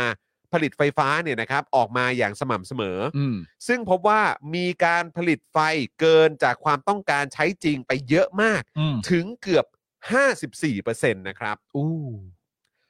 มีการผลิตไฟเกินจากความต้องการใช้จริงไปเยอะมากครับ ถึงเกือบ 54% อืม ทั้งที่ในต่างประเทศเนี่ยนะครับ มีการผลิตไฟฟ้าเผื่อใช้เนี่ยนะครับ แค่ประมาณ 15ถึง20%เท่านั้น ของเราห้าสิบสี่ครับ เรา 54 ครับนะฮะ ครับ ส่วนต่างประเทศเนี่ยนะครับเขาผลิตเผื่อไว้ ฮะ เผื่อฉุกเฉินเลยแล้วก็ตามเนี่ย เต็มที่เลยคือประมาณ 20% ครับ แต่ของเราเนี่ยล่อไป 54%ครับ ใช่ครับ นะฮะส่วนต้นทุนค่าพร้อมจ่ายของทุกโรงไฟฟ้าที่ผลิตไฟเกินออกมาเนี่ยนะครับ ก็คือเงินค่าไฟของคนไทยนั่นเองครับ ครับ นะฮะเอ้อนั่นแหละครับผมเดี๋ยวแป๊บหนึงนะฮะเดี๋ยวผมขอเช็คเรื่องของตัวเลขแต่คิดว่าจริง ๆ ถูกถูกต้องแล้วแหละ ครับ เออนะครับ ถูกต้องแล้วเออนะครับ ขอบคุณน้ำนิ่งด้วยนะครับ คือก๊าซ LNG เนี่ยนะครับอยู่ที่ 50 ดอลลาร์สหรัฐต่อล้าน BTU ครับนะครับ จากปัจจุบันเนี่ยอยู่ที่ประมาณ 40 ดอลลาร์สหรัฐต่อล้าน BTU ใช่ครับ นะครับเมื่อเทียบเป็นหน่วยค่าไฟฟ้าของไทยเนี่ยจะสูงถึงกว่า 13.30 บาทต่อหน่วยเลย อ่า ทีเดีย ใช่ วอืมนะครับ หูย โหจริงครับ คุณผู้ชมย้ำอีกครั้งนะ คือเราเราอยากจะได้คำตอบมาก ๆ จากกฟผ แล้วก็กกพ ครับ นะครับ ว่าไอ้ค่าพร้อมจ่ายนั้นมันคือยังไง เออ นะครับ เพราะว่าไอ้เรื่องของเอ่อเรื่องของโรงไฟฟ้าเอกชนเนี่ย ครับ นะฮะซึ่งเขาก็ผลิตไฟเอ่ออ ม ผลิตไฟฟ้าประมาณ 60% ครับ ของไฟฟ้าที่ใช้กันทั้งประเทศเนี่ย อืมเกินครึ่งนะฮะ ใช่ก็คืออันเนี้ยแหละ คือเราอยากจะรู้ตรงจุดนี้ ใช่ คุณช่วยมาอธิบายหรือให้คำตอบที่มันเคลียร์แล้วมันชัดเจนหน่อยได้ไหม ใช่ ว่ามันคือยังไง เออ เพราะเห็นคุณพูดแต่ก๊าซอะอะไรนะ LNG เท่านั้นนะ ใช่ เออนะครับแล้วไอ้พวกโรงไฟฟ้าพวกเนี้ยยังไงครับ เออ โรงไฟฟ้าเอกชนเนี่ยคบ เพราะว่าประเด็นมันก็คือว่าไอการผลิตไฟฟ้าเอ่อการผลิตไฟเกินความต้องการใช้จริงไปเยอะมากเนี่ย อืม ถึงประมาณ 54%เนี่ย อืม มันก็กลายมาเป็นค่าไฟฟ้าที่คนไทยต้องจ่ายไง ใช่ไง เพราะฉะนั้นมันก็เลยแบบ มึงเข้าใจยากตรงไหนว่าเขาอยากรู้เรื่องอะไรอ่ะ ใช่ มันไม่เห็นจะต้องงงเลยว่าคนไทยอยากได้คำตอบเรื่องอะไรอ่ะ ไม่แล้วก็คืออันนี้ไงก็คืออย่างที่บอกไปว่า เออแบบแบบมันไม่ ผมว่ามันไม่ใช่ว่าไม่มีใครถาม เอ้ยว่าไม่มีใครไม่ถามนะ ถามดิ เขาก็ต้องถามกันนะ คนในส แต่ ภา ทำไมถึงเวลาตอบมา มันไอ้ยเรื่องนี้คือแบบ เออ หรือมันมันเหมือนมัน ความความรู้สึกอะเวลาเราเราได้ยินเวลาเขาตอบอะเหมือน หรือว่าเวลามีคนถามเรื่องเนี้ย อืม ค่า FT หรือค่าพร้อมจ่ายต่างๆเหมือนเขาก็จะปัดว่ามันไม่ใช่ทั้งหมดมันไม่ใช่ทุกอย่างเลยเอออ อืม โอ้ยเรื่องนั้นพูดถึงพลังงานจริง ๆ มันแพงที่พลังงาน ซึ่งแบบ อื ไอ้ ม เราก็ what คือแบบ ไม่ก็คือถามเรื่องค่าพร้อมจ่าย ถามเรื่องการที่ไปซื้อไฟจากโรงไฟฟ้าเอกชนเนี่ย ใช่ คืออันนั้นคือที่กูถามคือ เพ กู ราะ ไม่ได้ถามว่าแบบ เพราะประเด็นมันคืออ น้ำมั ย่าน ง แพ นี้ งมีสงครามยูเคแล้วมันก็เลยทำให้ค่าไฟแพงไม่ไม่ไม่กูถามในประเด็นของว่าเราไอ้ค่าที่เราเอาไปจ่ายให้กับโรงไฟฟ้าเอกชนเนี่ย ถึง 60%ใน ตอ การ บเรื่องนี้หน่อย คือคือประเด็น เออ เรื่องประเด็นเรื่องพลังงานน่ะ เออ หรือว่าพลังงานทุกอย่างในโลกราคาขึ้นเนี่ย เออ จากภาวะสงคราม ไม่มีใครปฏิเสธ เรื่องนั้นน่ะ ใช้คำพูดว่าอะไรดีวะ รู้อยู่ เรื่องนั้นไม่ได้ไม่ได้สงสัย เออไม่สงสัยเลย ไม่ได้มีคำถาม ไม่เออใช่ แต่ว่าทีนี้เนี่ยในประเทศแต่ละประเทศเนี่ย มันก็จะมีปัจจัยของตัวเอง อืม ที่มีปัจจัยใด ๆ บ้างในประเทศที่มันซ้ำเติมให้ภาวะสงครามเนี่ย หรือว่าการที่รัสเซียไปรุกรานยูเครนเนี่ย มันทำให้ประเทศเราหนักขึ้น ใช่ทำให้คุณภาพชีวิตของประชาชนมันจะต้องลำบากมากยิ่งขึ้น เออ อืม อันเนี้ยคือสิ่งที่ตั้งคำถาม ม เชกเช่นเดียวกันโควิดเกิดกับทุกประเทศ แต่ในละแต่ละประเทศมีปัจจัยอะไรบ้างที่ทำให้การบริหารเรื่องเกี่ยวกับโควิด มันไม่ดีหรือมันล้มเหลว ใช่ไหม อืม แล้วเวลาเขาอ้างเรื่องโควิดเขาก็จะอ้างแค่ประเด็นว่าโควิด เออ ใช่ไหม โควิดกันทั้งหมดเลย โควิด เออ ไอเรื่องพลังงานอะไรต่างๆนานาเวลาเขาถามเรื่องประเด็นคือ เอกชน 60%ของการใช้ทั้งหมดของคนไทย ผลิตเกินมา 54%ในขณะที่ประเทศอื่นผลิตเกินมา 15-20%สูงสุด 20%มันเป็นยังไง มึงก็พลังงาน สงครามสงครามอืม เฮ้ย คุณคุณเคนบอกว่าสังเกตไหมปาล์มเคสนี้กับเคสกัญชาแบบเดียวกันเลย ผมกำลังจะพูดเลยคุณเคน เขา นะ เลือกที่จะเบนคำถามไปหาคำตอบที่เขาอยากตอบ ผมกำลังจะพูด เออ เลยคุณเคน ครับ อันเนี้ยคือประเด็นเดียวกันเลย อืม การแพทย์ เทคนิคการโต้วาทีฮะเออ เออเออ คุณเคนบอกมาคุณเคนบอกมา การแพทย์ เออ จำนำข้าว การแพทย์เท่านั้นอืม เฮ้ยวันนี้นี่หายไปเลย ใครฮะ ห้าร้อย เออห้าร้อยเออห้าร้อยก็ยังไม่คือห้าร้อยกลับมากูก็ถามนะ อ่ะกูไม่ปล่อยนะ เอ ห้า อ ร้อยอ่ะ วันนั้นมึงยังไม่ตอบกูนะ ใช่ เออสวัสดีคุณวันเพนด้วยนะค สวั รับ สดีครับ คุณ G นะครับเอ่อคุณ NP เกียร์ด้วยนะครับ คุณศิวพงศ์ด้วยนะครับผม ครับ นะฮะสวัสดีทุกท่านนะครับนะอ่ะต่ออีกหน่อยครับ อันนี้คราวนี้เรามากันที่มุมมองของเอ่ออาจารย์เอ่อเดชเดชรัตน์หน่อยดีกว่า ครับ เดชรัตน์นะครับ สุขกำเนิดนะครับ ผู้อำนวยการ Think Forward Center นะครับ นะ นะเคยให้สัมภาษณ์กับ Spring News นะครับว่าปัจจุบันเนี่ยก็มีโรงไฟฟ้าขนาดใหญ่ 4-6 โรง ไม่ได้เดินเครื่องเลยครับนะครับ ใช้คำว่าไม่ได้เดินเครื่องเลยนะครับ โรงโรงไฟฟ้าขนาดใหญ่ 4-6 โรงนะครับ ไม่ได้เดินเครื่องเลยครับ ตอบหน่อยดิ ครับผม เวลากูถามประเด็นพวกเนี้ยครับ ตอบกูหน่อยดิ ใช่ พลังงาน ใช่ คืออาจารย์บอกว่าเฮ้ยรู้ไหมว่าตอนนี้เนี่ยโรงไฟฟ้าขนาดใหญ่ตั้ง 4-6 โรงเนี่ยเขาไม่ได้เดินเครื่องเลยนะ ครับ แต่เราเนี่ยก็ต้องจ่ายเงินให้เดือนละประมาณ 2,000 กว่าล้านบาทครับ สองพันกว่าล้านบาทเหรอ ซึ่ง 2,000 กว่าล้านเนี่ย คือค่าพร้อมจ่ายครับ ครับ ที่ตกลงไว้ในสัญญาภายใต้เหตุผลที่สวยหรูว่า เพื่อความมั่นคงทางพลังงานครับ จริง ๆ แล้วถ้าเป็นภาษาอังกฤษคงจะพูดว่าเพื่อความโฟล์ ครับ เพื่อความต่อเนื่อง ครับ ไม่มีสะดุดปุ๊บๆๆ ครับ ฮะ อาจารย์เนี่ยก็ยังบอกด้วยนะครับว่าคือจริง ๆ แล้วเนี่ย จ่ายค่าความพร้อมจ่ายให้เอกชนเนี่ย มันไม่ได้มีปัญหาอะไร ครับ ถ้ามันไม่ใช่กำลังการผลิตไฟฟ้าส่วนเกิน ปัญหาเนี่ยมันอยู่ที่ว่ากำลังการผลิตไฟฟ้าส่วนเกิน แล้วรัฐบาลปัจจุบันเนี่ยก็มีการไปเซ็นสัญญาต่ออายุ หรือไปเปิดประมูล ซึ่งจริง ๆ ไม่ได้ประมูลด้วย แต่เป็นการไปเปิดโรงไฟฟ้าใหม่ โดยไม่ต้องประมูล อุ้ย อันนี้เนี่ยก็เป็นอีกประเด็นหนึ่งว่าทำไมต้องประมูล อุ้ย มันต้องเปิดเพิ่ม ทั้งๆทที่ไม่มีความจำเป็นที่ต้องมีโรงไฟฟ้าใหม่ มันก็เลยกลายเป็นปัญหาที่เราเนี่ยกำลังมีกะมีกำลังการผลิตไฟฟ้า ที่มันล้นเกินไปเรื่อย ๆ แบบนี้ คือคำพูดของอาจารย์เนี่ยนะครับ อืม สรุปให้ง่ายขึ้นก็คือว่า ครับ อาจารย์สงสัยว่าเราเป็นประเทศที่ผลิตไฟฟ้าล้น แล้วเปิดโรงงานผลิตไฟฟ้าเพิ่มครับ อืมซึ่งซึ่งก็เนี่ยไอ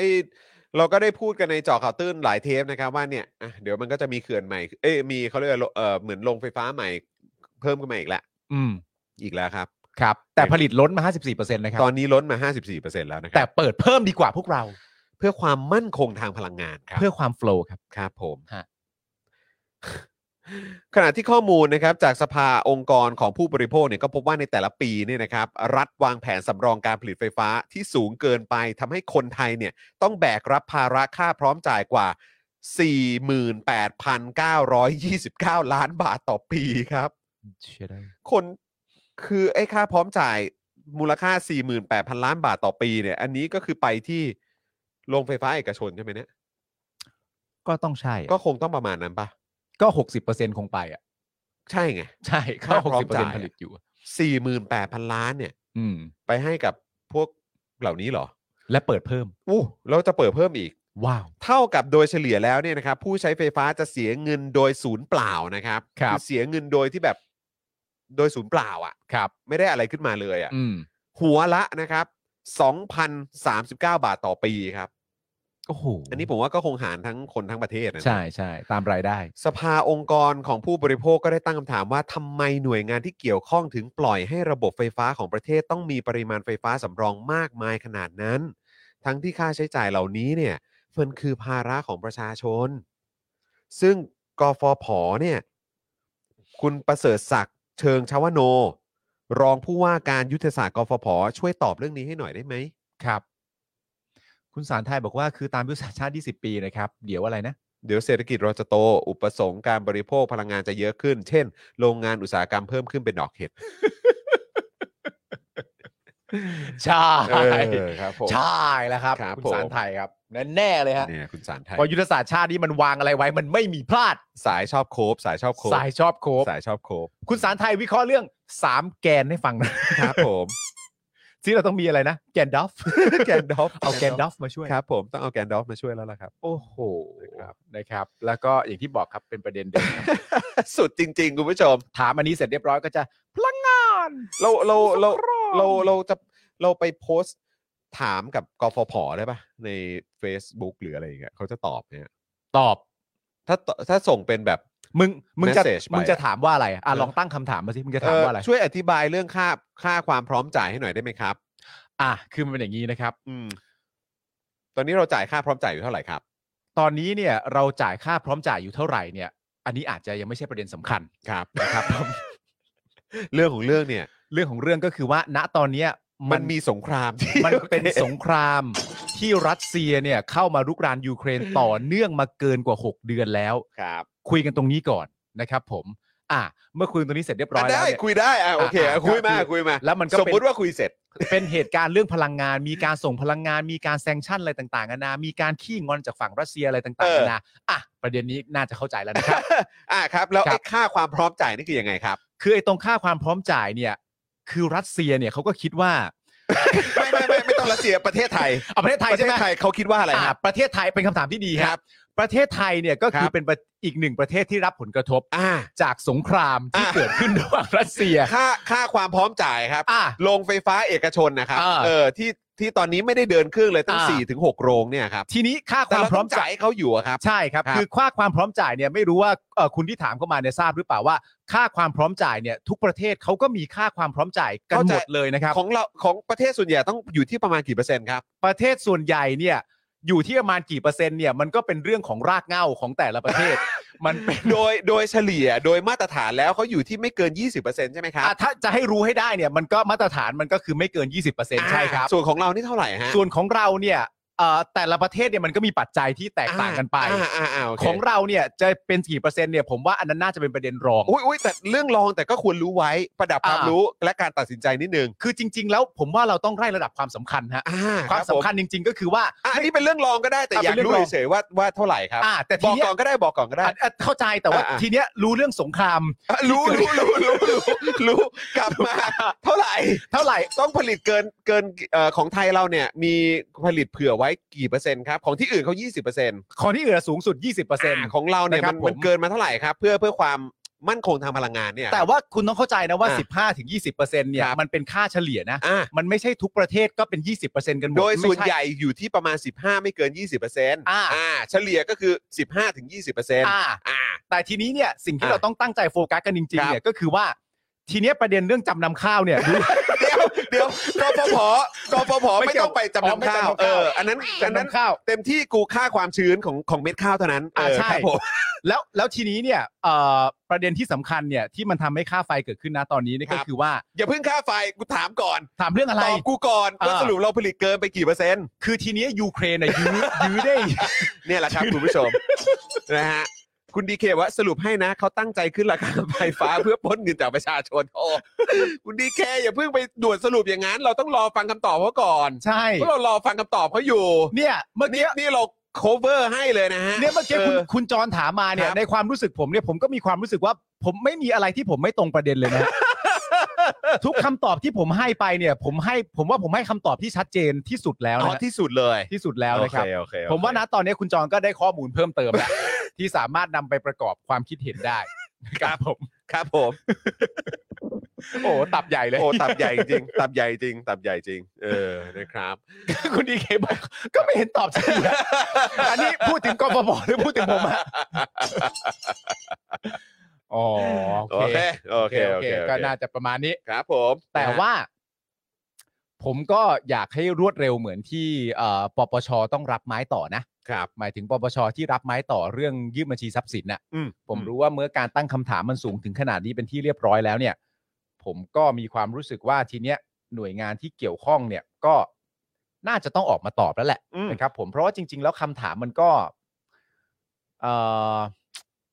ไม่ได้ยากเกินจะตอบ อืม นะครับ มันสามารถตอบได้ ใช่แล้วมันควรจะตอบมาตั้งนานแล้วล่ะครับ ใช่ครับ คืออย่างที่บอกไปคือถ้าเกิดว่า เราเข้าใจอะไรผิดหรือ ครับ ว่าเนี่ย อาจารย์เอ่อเดชรัตน์บอกมาแล้วก็แบบเฮ้ยมันบอกไม่ครบบอกไม่หมด อ่า ก็คือแบบกฟผหรือว่ากกพออกมาพูดเลยครับเอา อ่า เอาให้เราแบบ เอาให้เราเหวอเลยบอกชิบหายนี่เป็นเรื่องที่กูไม่เคยรู้มาก่อนเลยนะเนี่ย ใช่ อะไรอย่างเงี้ยเออแบบแล้วมีหลักฐานมายืนยันด้วยนะว่ามันเป็นอย่างนี้จริงๆเว้ยจอห์นปาล์มฮ้ย แล้ว ป เรา ระชาชน แล้วเราจะได้ ออ นั่งหงายแบบ หูกูนี่ไม่น่าไปตั้งข้อสงสัยกับหน่วยงานเหล่านี้เลยอะไรอย่างเงี้ยเออ แบบโหูทุกอย่างนี่ตั้งอยู่บนพื้นฐานของความจำเป็น เออ ทั้งหมดเลยแล้วก็ประหยัดเพื่อประชาชนที่สุดแล้วจริง ๆ ด้วยนะเนี่ย ออกู อย่างเงี้ย นี่ช่างไม่น่าไปตั้งคำถามกับเรื่องแบบนี้เลย กูนี่ ใช่ มันแบบใจซามจริง ๆ อะไรแบบเนี้ย ใช่ คือคือเอาให้พวกผมแบบเหวอแดกไปเลยก็ได้ครับ จริง ๆ ครับ เอาให้งงไปเลยเอาให้ เอาให้แบบ เอาให้แบบหน้าหงายไปเลยอ่ะ ครับ เอาให้แบบหน้าหงายแล้ว แล้วทำให้เรามีความจำเป็นต้องเอาคำพูดของคุณน่ะ อืม มาอธิบายในรายการ เพื่อให้ประชาชนในประเทศ ทำความเข้าใจ ทำความเข้าใจแล้วเขาให้เราดีเฟนต์คุณน่ะ ใช่ เออ คือให้เราเออเหมือนแบบ สามารถอธิบายแทนคุณได้เลยอะ ใช่ เออ เพื่อเหมือน คืออาจจะใช่ว่าเพื่อเป็นการแก้ตัวก็ได้ เออ แก้ตัวแทนคุณเลยกับสิ่งที่แบบถูกเข้าใจผิดตลอดมา แล้วหลังจากนี้เป็นต้นไปเวลาใครมาตั้งคำถามแบบนี้ คุณก็จะมีจอนกับปาล์มคอยดีเฟนต์ให้คุณอยู่ ใช่ เสมอ ใช่ เอาแบบนั้นเลย ใช่จริง อยาก ครับ ได้จริง ครับ ๆนะครับ จริง ๆ ครับ ผมนะฮะ แต่ถ้าไม่ได้ ครับ กูก็จะพูดต่อไปอย่างเงี้ยนะครับ ผม ครับ นั่นแหละฮะ เอ้ยเมื่อกี้มีคุณผู้ชมบอกว่าควรจะเอาช่วงเอ่อตอบคำถามอะเมื่อกี้เป็นคลิปสั้นเว้ย เอาดิ เออ เอาดิ อ่ะ เอาดิ เอ้ยเราได้ติ๊กตอกแล้ว ได้ TikTok ไปแล้วเว้โอ้ย โหนี่เราก็ห่างหายติ๊กตอกมาพักหนึ่งนะ ใช่เรา เออ ลึลึเอ่อมาร์กไว้ก่อนนะ เออครับผม เมื่อกี้มันต้องย้อนกลับไปตอนนี้ ช่วงช่วงประมาณเนี่ยเออ หนึ่งหนึ่งศูนย์แล้วกันนะ เอออะไรประมาณนี้ หนึ่งหนึ่งศูนย์นะครับ ลองไปย้อนดูกันลองไป ห ย้อน นึ่ง ดู หนึ่งศูนย์ศูนย์ศูนย์ไปเลยแล้วกันนะครับ วิธีการตอบคำถา ครั ม บผม วิธีการตอบคำถาม สไตล์นี้ครับคุณผู้ชม ครับผม นะครับอ่ะคราวนี้ก็มีเรื่องราวที่จะเกิดขึ้นในวันพรุ่งนี้ ครับ นะครับอีเวนต์ในวันพรุ่งนี้นั่นเอง ใช่ นะครับ แต่ก่อนจะถึงอีเวนต์ก็ดันมีดราม่าซะแล้วเนี่ยค ครั รับบ คุณผู้ชม ผม ครับ แล้วก็ดูจะไม่ใช่แบบ เรื่องที่เราแบบ แบบเกิดขึ้นได้ยังไงอะไรเพราะมันก็พื้นที่ตรงนั้นก็เกิดเหตุการณ์หลายครั้งแล้วนะครับ ในรอบหลายปีที่ผ่านมา ครับผม ครับ คุณลูกทุ่งบอกว่า ผมนึกว่าเตี้ยมมานะที่เล่นนะนะ ไม่ฮะ ไม่ฮะ เอกี้ไม่ได้เตรียม สด เมื่อกี้ สดฮะ สดเลยฮะส ส ด ด เล เลยย ค ฮะ รับ สดเลยครับ นะครับผม ครับ อ่ะคลิปสั้นต้องมาคุณธนนนท์บอกนะครับ อ่ะ ได้เลย โอเค นะครับ ได้ ราฝาก เลย ไว้ให้นะครับ ครับ เรื่องนี้ครับคุณผู้ชมครับ เป็นเรื่องที่เครือข่ายนักศึกษาจัดงาน 6 ตุลาครับ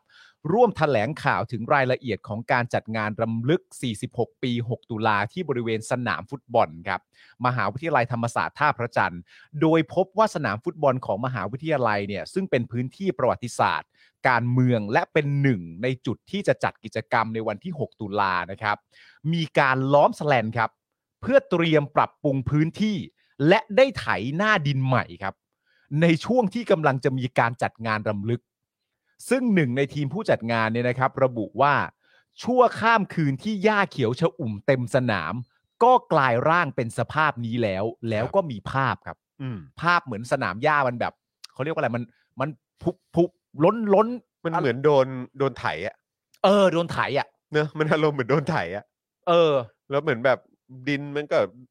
อะไรขึ้นมา เออ ก็ มัน แบบ มันเละๆอะฮะเอามัน เห ประ มือน มา แบ ณ บเออ เละ คืออะไรอะครับเหมือน ครับ เหมือ ผม นกำลังเหมือนไถนาใหม่อะ ๆใช่ เออ โดยหนึ่งในทีมผู้จัดงานเนี่ยนะครับ ก็กล่าวว่าน่าแปลกใจว่าทำไมต้องเป็นช่วงเดือนตุลา อื ม ที่มีเหตุการณ์สำคัญที่นักศึกษาและประชาชนในพื้นที่มหาวิทยาลัยในการรำลึกเนี่ย ซึ่งควรจะได้ใช้เป็นพื้นที่ตรงนี้ในการถ่ายทอดเรื่องราว ในการแสดงให้เห็นว่าเหตุการณ์ในเดือนตุลาคมเนี่ยนะครับ สนามบอลตรงนี้เนี่ยที่นี่เลยเนี่ยนะฮะเกิดเหตุการณ์อะไรขึ้น มีกี่คนที่ถูกฆ่าตายอย่างไม่เป็นธรรม รัฐเผด็จการทรราชใช้อำนาจแบบไหนในการกดขี่ข่มเหงประชาชนกลางสนามบอลแห่งนี้ แต่ก็น่าแปลกใจว่าทำไมถึงถูกกั้นไม่ให้ใช้พื้นที่ ซึ่งครับคุณผู้ชมถ้าจำกันได้นะครับ เมื่อปีที่แล้วที่ลานประติมากรรมก็ถูกกั้นเหมือนกัน ใช่ เราก็รายงานครู ใช่ ทอมก็นั่งอยู่ ใช่ นะครับผม จึงต้องแก้ไขปัญหาด้วยการใช้กันไกรตัดแสแลนและเข้าไปใช้พื้นที่ แต่ปีนี้เนี่ยผู้จัดจะพิจารณาถึงความจำเป็น ซึ่งความจริงแล้วจำเป็นมาก จึงจะพิจารณาอีกครั้งว่าในวันจริงเราจะถือกันไกรคนละกี่ด้าม อืม เพราะมันสนามฟุตบอลนะครับ ถึงวันจริง นะครับอู้ทั้งนี้นะครับย้อนกลับไปเมื่อปีที่แล้วนะครับ ก็ได้เกิดเหตุการณ์ในลักษณะนี้นะครับ เมื่อมหาวิทยาลัยธรรมศาสตร์ มีการประกาศปิดพื้นที่มหาวิทยาลัยชั่วคราวนะครับ จนถึงวันที่ 31 ตุลาคม 64 โดยอ้างนะครับว่าเพื่อป้องกันการระบาดโควิด -19 โดยทางมหาวิทยาลัยนะครับ บอกให้ผู้จัดงานรำลึก 6 ตุลาคมเนี่ยนะครับ เปลี่ยนฮะเปลี่ยนไปจัดงานแบบออนไลน์แทนครับ แต่ผู้จัดงานไม่ยอม จนเกิดแฮชแท็กนะครับ ซึ่งเป็นแฮชแท็กว่า มหาลัยธรรมธาตุ อืม ที่วิจารณ์ประเด็นนี้กันอย่างแพร่หลายนะครับ เป็นแฮชแท็กชื่อว่ามหาลัยธรรมธาตุนะครับธาตุแบบ ธาตุ ธาตุนะฮะ ธาตุ ธาตุ สเลปอะฮะ นะครับผม อืม นอกจากนี้นะครับก่อนจัดงาน 3 วันนะครับ ทางมหาวิทยาลัยเนี่ยได้มีการนำเอ่อนำแสแลนด์ไปขึงรอบบริเวณลานประติมากรรม และติดป้ายว่า โครงการปรับปรุงลานประติมากรรม อืม ซึ่งลานนี้นะครับถูกใช้ในการจัดงานรำลึกเหตุการณ์ 6 ตุลาเป็นประจำทุกปี รวมถึงมหาวิทยาลัยยังมีการติดกล้องวงจรปิดเพิ่มในช่วงเวลาที่มีการจัดงานรำลึก 6 ตุลาอีกด้วยนะครับ ขณะที่ในปี 2563 นะครับ ก่อนหน้านี้ไปอีก 2 ปีเนยนะฮะมีรายงานว่าอธิบดีธรรม เออเอออธิการ อธิการบดีธรรมศาสตร์เนี่ยนะครับ ไม่ได้ไปร่วมงานลำลึก 6 ตุลาคมในปีนั้น โดยอ้างว่าติดธุระครับ ครับผม คุณผู้ชมน่าจะได้เห็นภาพเนาะ น่าจะเห็นอยู่เนาะ คุณจอลอง เดี๋ยว หา ผม ภาพ ผม แชร์ไปหน่ ผ อย ม ไหม ผมผมเอ่อรีทวีตไว้นะ เดี๋ยวกันนะเออเดี๋ยวเดี๋ยวส่งเข้าไปให้ปึ๊บ นี่เป็นอีกประเด็นหนึ่งนะครับ ที่คนเขาตั้งคำถามกัน แล้วก็เอ่อหนึ่งในประเด็นที่เขาแปลกใจมากที่สุด ตั้งแต่ปีที่แล้วจนมาถึงปีนี้เนี่ย ก็คือเป็นเป็นประเด็นที่ว่ามันดันเป็นมหาวิทยาลัยธรรมศาสตร์ซะเองนะครับ ใช่ ที่เป็นสถานที่ที่เหตุการณ์เกิดขึ้นเนี่ยนะฮะ ใช่ กลับมีเหตุการณ์แบบนี้เกิดขึ้นนะครับ ไม่ว่าจะเป็นการแบบลานประติมากรรม ไม่ว่าจะเป็นสนามฟุตบอลที่รู้ว่าต้องใช้นะครับ ก็น่าแปลกใจมากจริง เออเฮ้ยหายไปไหนฮะผมไม่แน่ใจว่าผมไปแชร์ไว้ในไหนเออนะครับ แต่ว่าก็อ่ามีมีใช่อ่าขอบคุณน้ำนิ่งมากครับ ๆ ขอบพระคุณ มาก น้ำ รับ นิ่งครับ ขอบพระคุณค โอ้ รับ จริงๆเราก็มีหลายช็อตอยู่เหมือนกันนะเออนะครับ เดี๋ยวเอาภาพตอนวันปกติไปให้เขาดู อืมอืมอืมอืม ฟึบ ที่ อ่ะ เขียวชะอุ่ม อ่าเดี๋ยวเดี๋ยวส่งแบบภาพภาพปกติไปให้ดูขอบคุณน้ำนิ่งมากครับ ครับผ นะ ม ฮะอ่ะโอเคอันนี้ผมส่งอีกภาพหนึ่งมาให้เป็นภาพแบบอันนี้คือตอนปกติ คุณจอห์นเอาเอาเอาบิวเอาเขียวชะอุ่มขึ้นก่อนนะ อ่ะเขียวชะอุ่มขึ้น เอา ก่อนะ เขียวชะอุ่มขึ้นก่อน โเคปึ๊บ โดยปกติเนี่ยจะเป็นอย่างนี้นะครับ นี่ไง อั สนามฟุตบอลไง อันนี้ขอบคุณภาพจากข่าวสดด้วยนะครับ ใช่ครับ อันนี้ก็คือสนามฟุตบอล แต่ว่าหลังจากนั้นครับ เป็นอย่างนี้ เป็นอย่างนี้ครับ โบะ โบะเลยครับ ก็แบบ ปรับหน้าดินครับ คือผมถามจริงว่าคุณจะให้คนเขารู้สึกยังไง คุณจะอธิบายตัวเองยังไงให้มันสมเหตุสมผลน่ะ คุณประวิทย์โรจนพฤกษ์นะฮะเอ่อทวีตว่าอยากอยากจำนักไถกลบความทรงจำ6ตุลามันซะเลยเหรอ อืม อืมนะครับ แล้วก็มีของต่างประเทศก็ชาวชาวต่างชาติก็มาแชร์ความเห็นนะ อืม digging up the field to prevent people digging up the past ครับ นี่ชาวชาวต่างชาติมาแสดงความเห็นนะ นี่ผมดู ใช่ ในแฮชแท็กเอ่อ6ตุลานะครับ แต่เราไม่แน่ใจนะครับว่าไอ้อ่าภาพสนามฟุตบอลเขียวชอุ่มนั่นคือเป็นภาพตั้งแต่เมื่อไหร่ เมื่อไหร่อะนะครับ นะแต่ว่า เออ แต่ว่าคร่าวๆง่ายๆ ก็คือสนามฟุตบอลลักษณะเป็นอย่างเงี้ยเนี่ยคือสนามฟุตบอล โดยปกติ โดยปก โด ติ ยปก อะ ตินะครับ แต่พอเนี่ยพอจะถึงช่วงวันจัดงานอ่ะ เอ้า ก็เป็นอันนี้ ก็รู้ทั้งรู้ว่าเขาก็จะจัดงานกัน แน่ เออแล้วคืออะไรมาอะไรกันตอนนี้อะ ๆนะครับ นะครับ ไม่ เราจะให้ รู้จะ เราจะให้คนเขาคิดยังไง ไม่รู้จริง ๆ ไม่รู้จะอธิบาย จริงๆ ยังไง ใช่ครับผม นะครับแล้วก็ ณตอนนี้ยังไม่ได้มีข้อมูลเพิ่มเติมมาใช่ไหมว่าเอ่อเอ่อนักกิจกรรมหรือ แต่ ว่า เขาเขาบอกเขาจะเดินหน้านะครับ นักศึกษาจะจัดงาน 6 ตุลาพรุ่งนี้นะครับ ก็ก็คือ ก็เดินหน้าทำงานต่ เขา อไป ก็จะเดินหน้าต่อไปอะครับ นะครับ ผมเพราะว่าสนามฟุตบอลก็เป็นอีกหนึ่งสถานที่ที่ที่เรื่องเกิดอ่ะ ถูกต้อง ใช้คำอย่างนี้ มันคือ ดี ส กว่า ถานที่เกิดเหตุอะ ใช่ค ส รับ ถานที่ประวัติศาสตร์จริง ใช่ครับ ๆ ครับ ผมเดี๋ยวก่อนนะแล้วนี่ล่าสุดเมื่อ 3 ชั่วโมงที่แล้วประชาไทยบอกว่าสโมสรนิสิตจุฬาเผย จุฬาไม่ให้จัดงานรำลึก 6 ตุลา อ้างไม่ไว้องค์ไม่ไว้ใจองค์กรนอกมหามหาลัย มหาวิทยาลัย ว่าจะใส่วาระการเมือง และเป็นช่วงสอบกลางภาค ทั้งที่ขอจัดกกิจกรรม หลังเวลาสอบในอุทยานจุฬา100 ปีห่าง ค จา รั ก บ พื้นที่สอบ ทวงนโยบายปลอดการเมืองของจุฬาเป็นการปิดกั้นเสรีภาพครับ ครับผม โอ้โห ผมว่า นี่แม่ง ก็วิพากษ์วิจารณ์กันไปทั่วแล้วแหละครับ มัน น่าอายจั มั ง นน่าแปลกใจจริงๆฮะ น่าอายมากเลยนะครับ นี่มัน มัน เขาเป็นอะไรกันเนาะ มันสุดๆจริงๆฮะ แบบ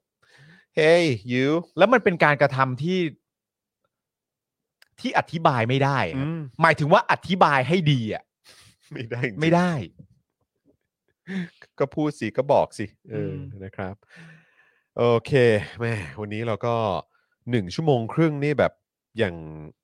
แต่เป็นหนึ่งชั่วโมงครึ่งที่เดือดมากนะ มันเต็มไปด้วย energy นะครับ เอ ผม อนะฮะรู้สึกว่านี่เราแบบเต็มไปด้วย energy จริงๆ นี่ผม นะครับ ถึงขนาดโคบเป็น โคบจริง ๆ ครับ โคบเป็นภาครัฐให้นะ อืมนะครับผม ยอดจริง อ่ะโอเคครับคุณผู้ชมครับเป็นไงบ้างนะครับ เออจริง ๆ แล้วมีคุณผู้ชมอ่ะส่งส่งเอ่อข้อความมาหาผมทางเอ่อทาง Twitter ด้วยครับนะครับแล้วก็คุยกันเกี่ยวกับประเด็นเรื่องของ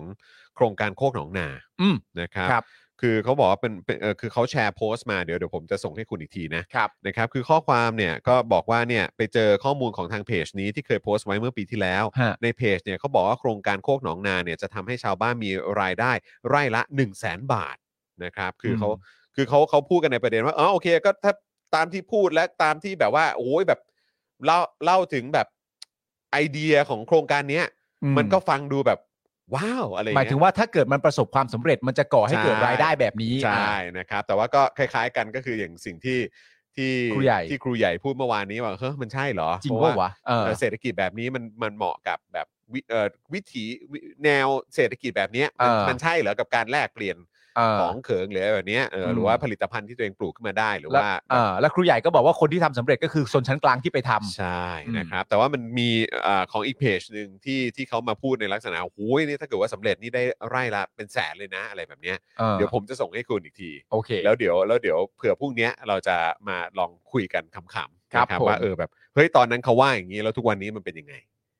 เอาทุกวันนี้มันเป็นยังไงอะรู้แล้วแหละ รู้แล้ว แต่ก็ คื จะได้ย้อนกลับไป ใช่แต่ เออ ตอนนั้นเนี่ยที่มีการแบบโอ้โหแบบพูดถึงไอเดียของโครงการนี้เนี่ย ครับ เออนะเวลาคนเอาไปพูดต่อเนี่ยเขาเขาว่ายังไงกันบ้างนะครับ เฮ้ยคุณจรนี่เออเออจุฬาก็เอาแล้วนะฮะ ว่าอะไรฮะ ฝ่ายบริหารจุฬาไม่ให้จัดงาน 6 ตุลาในอุทยานร้อย ก็ ปี นี่ไงที่บอกไปเมื่อกี้ อ้างไม่ไว้ใจคน อ้างว่าไม่ไว้ใจคนนอกแฝงการเมือง ใช่ อืมครับผม เนี่ยเขาบอกว่า 1 ไร่1นึ่งแสนบาทต่อปี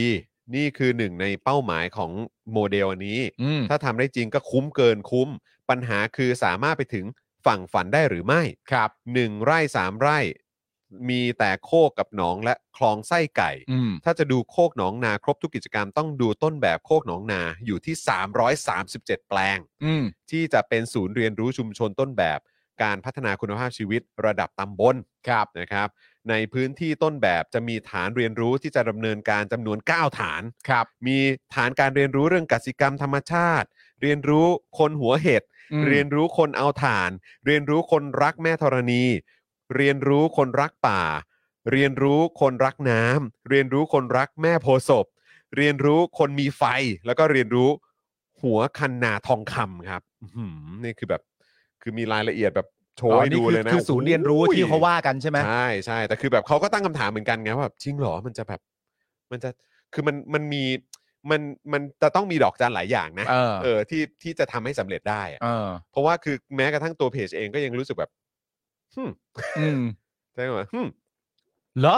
ลองมาอภิปรายกัน ใช่ นะครับอ่ะผมผมส่งให้ให้ทางให้ทางเอ่อคุณปาล์มละเดี๋ยว ครับ เดี๋ยวเดี๋ยวเอ่อเราไปดูแล้วก็ไปอะไรเพิ่มเติมกันเผื่อ ค พ รับ รุ่งนี้เราจะมาเมาส์กันด้วยพรุ่งนี้สีมาด้วยนี่ ใช่ เออเดี๋ยวเมาส์กับสีด้วยหมือกั นี่เป็นช่วงเวลาให้ดีเราจะถ่ายทวิตเล่นกันนะครับคุณผู้ช ใช่ มฮะ ตอนนี้เป็นยังไงบ้างฮะ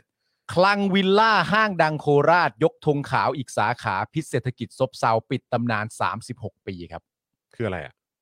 ห้างปิดไปอีกห้างหนึงครั อีก บที่โคราช นี่เหอ นะครับ ผม อืครับผม ปิดไปแล้วนะครับ ผม อายการเรียกสิตานันนะครับนะฮะพี่สาวคุณวันเฉลิม ครับ นะครับนะฮะเอ่อจ่ายค่าปรับข้อหาฝ่าฝืนคำสั่งไม่พิมพ์ลายนิ้วมือในคดีร้องเรียน UN ตามกรณีอุ้มหายผู้ลี้ภัยการเมือง เจ้าตัวสะท้อนไม่เคยรู้สึกได้รับความเป็นธรรม เรื่องน้องชายถูกอุ้ม คดีไม่คืบหน้า แต่อายการก็ยังดำเนินคดีที่ออกมาเรียกร้องครับ อ่าครับ ผม มันก็น่าเศร้าใจจริงๆนะครับ ครับโอ้ใช่ครับ ครับผม อืมอ๋อ มีการปลดป้ายด้วยนะที่ธรรมศาสตร์นะ อ๋อนี่ผมเจอแล้ว เห็นคุณผู้ชมก็พิมพ์กันอยู่ว่าอะไรนะเออเรือเรือดำน้ำมหาหอยอะ อ๋อใช่คุณป้า เออเออใช่แล้วผม คุณ ก็ ป้า ผมก็เพิ่งเห็นโพสต์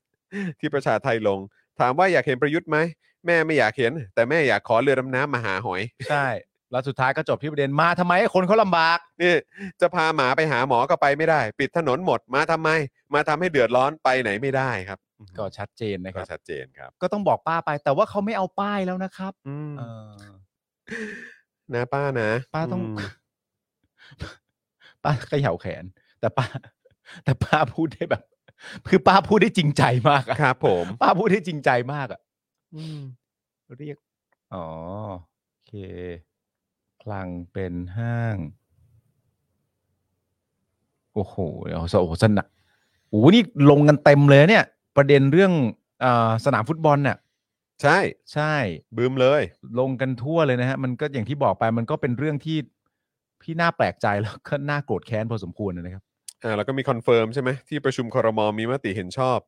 ช่วงเอเปกอ่ะ อ่า 16ถึง18พฤศจินะครับ ใช่ ก็หยุดราชการเป็นกรณีพิเศษ หยุดพิเศษวันที่ 16ถึง18 พื้นที่กรุงเทพมหานครนนทบุรีและสมุทรปราการนะครับ หยุดเพื่อเอเปกนะฮะ ก็เดี๋ยวมาดูกันครับว่าจะมีผู้นำคนไหนมาบ้าง ครับ อืมนะครับ น่าสนใจฮะ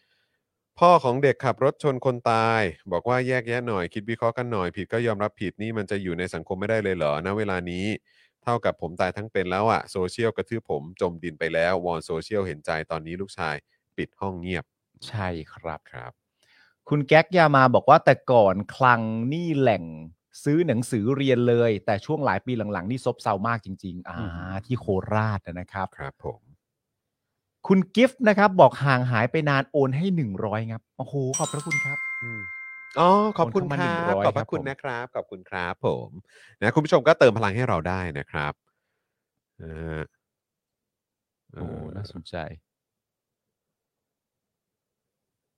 โอ้โห เปิดภาพล่าสุดสนามบอลมอทอย่าหายเกลี้ยง เตรียมดอกไม้ตั้งเวทีรอรำลึก 46 ปี 6 ตุลามัน46 ปีแล้วนะครับ โอ้โหป้อมฮะ ป้อมว่าไงฮะ ป้อมเปิดป่ารอยต่อต้อนรับแบตหญิงคู่ครับ ครับผม อ่าครับผม ใครใครใครไปเนี่ย น้องมูนากับน้องอันนา อ๋อครับผม สองพี่น้องเป็นแชมป์แบตหญิงคู่ครับ โอ้นี่คือแบบเป็นเป็นรุ่นใหม่ใช่ไหม น่าจะเป็นรุ่นใหม่ รุ่นใหม่เนาะออ เปิดป่ารอยต่อเลยนะครับ ครับผม อื้อหือ อะตอมและไนท์ดาวดินนะครับสองนักกิจกรรมขอนแก่นที่ถูกตำรวจล็อกคอขณะไปรวมตัวชูป้ายไล่ประยุทธ์เมื่อวานนี้เนี่ยเข้าแจ้งความที่สพบ้านเป็ด ให้ดำเนินคดีตำรวจที่เกี่ยวข้องนะครับ โดยคุณไนท์เนี่ยซึ่งถูกเออนอกเครื่องแบบต่อยจนแก้มซ้ายบวมด้วยนะครับ เผยว่าต้องการดำเนินคดีเพื่อไม่ให้เกิดเหตุการณ์แบบนี้ขึ้นอีกครับ ครับผม นะฮะ จริง ๆ แล้วผมชื่อกั๊กขออภัยครับ อ๋อขอโทษครับ คุณ ขอโทษค กั๊ รั ก บ นะครับผม นะฮะ คุ คุณ ณ กั๊ กั๊ ก ก นะครับ โอ ผ เ มคุณกั๊กอืม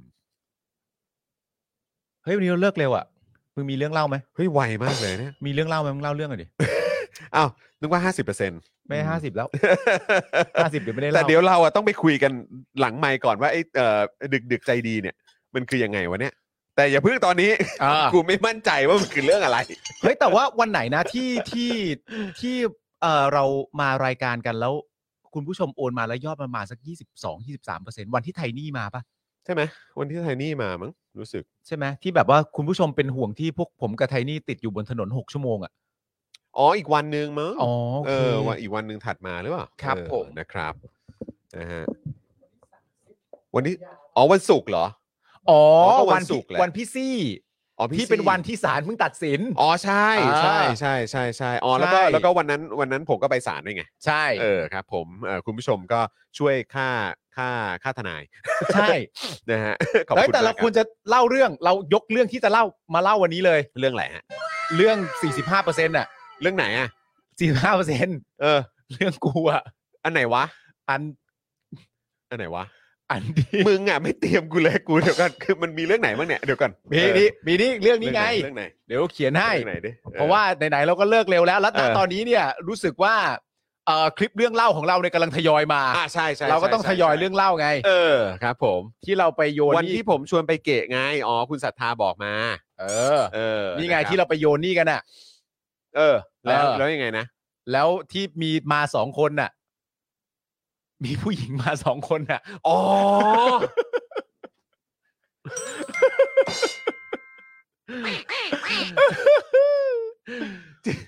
เราก็ถือว่าโอนให้สำหรับวันนั้นที่คุณ เข้า ผู้ชมอุตใจแต่ ส่า ก็ ห์ คือ โอ แบ น บ มาแบบ แต่ไอ้เรื่องเนี้ยจริง ๆอ่ะ มึง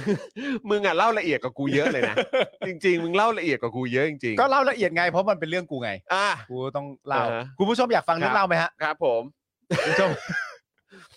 คุณผู้ชมอยากฟังเรื่องเล่าไหมฮะ อันนี้ต้องบอกว่าคือปาล์มเนี่ยเขาย้ายสังกัดแล้ว นะครับ ทำไม เขาไปอยู่ปาล์มคามิคาเซ่ครับผม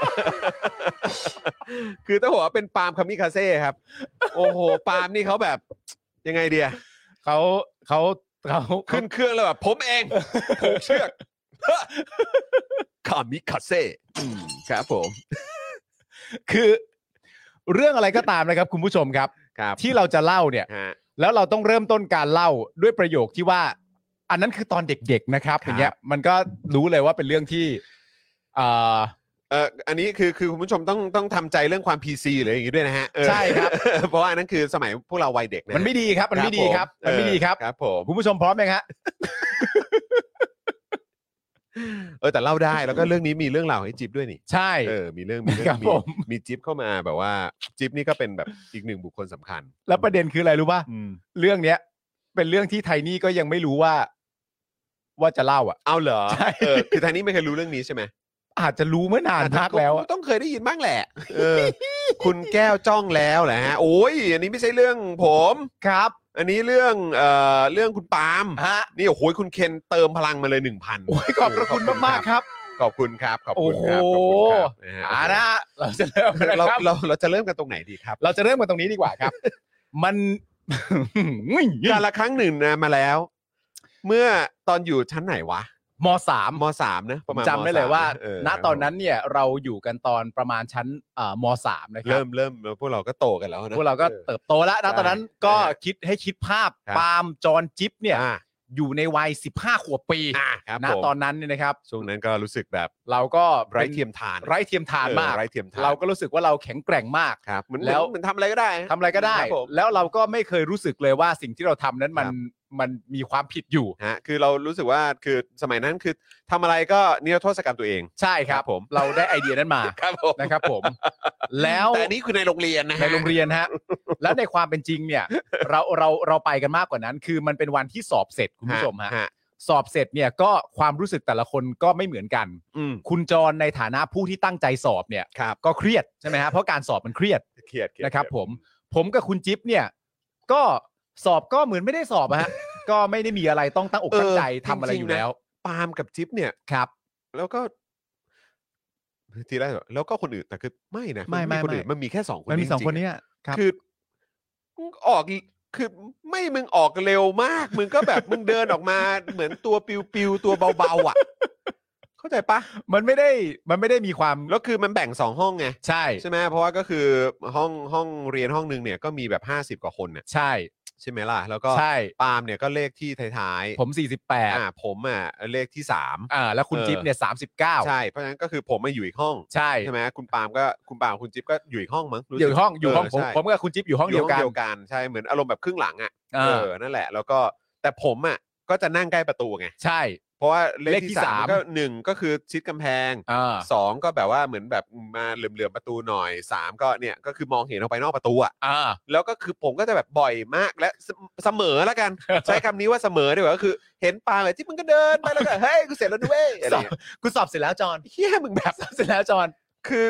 มินิมัมอ่ะ อ่า เขาต้องให้ 15 นาทีมั้งถ้าเกิดผม ใช่ จำไม่ผิดอ่ะ15 หรือ 30 นาทีผมจำไม่ได้ คือถ้าเป็นถ้าเป็นสอบตอนมหาวิทยาลัยอะคือออกได้ตอน 45 นาที อ่าใช่ แต่มัธยมเลยผมไม่ ผ แน่ ม ใจ จำไม่ได้ผมเข้าใจว่าน่าจะ 30 นาทีมั้ง เออ สามสิบนาทีอ่ะแต่คือแบบเนี่ยเลยเวลามินิมัมทีไรอ่ะก็คือมึงกับจิ๊บอ่ะออกมาตลอดอ่ะ แต่กูทำเสร็จตั้งแต่ 5 นาทีแล้วนะ กู รู้ กะ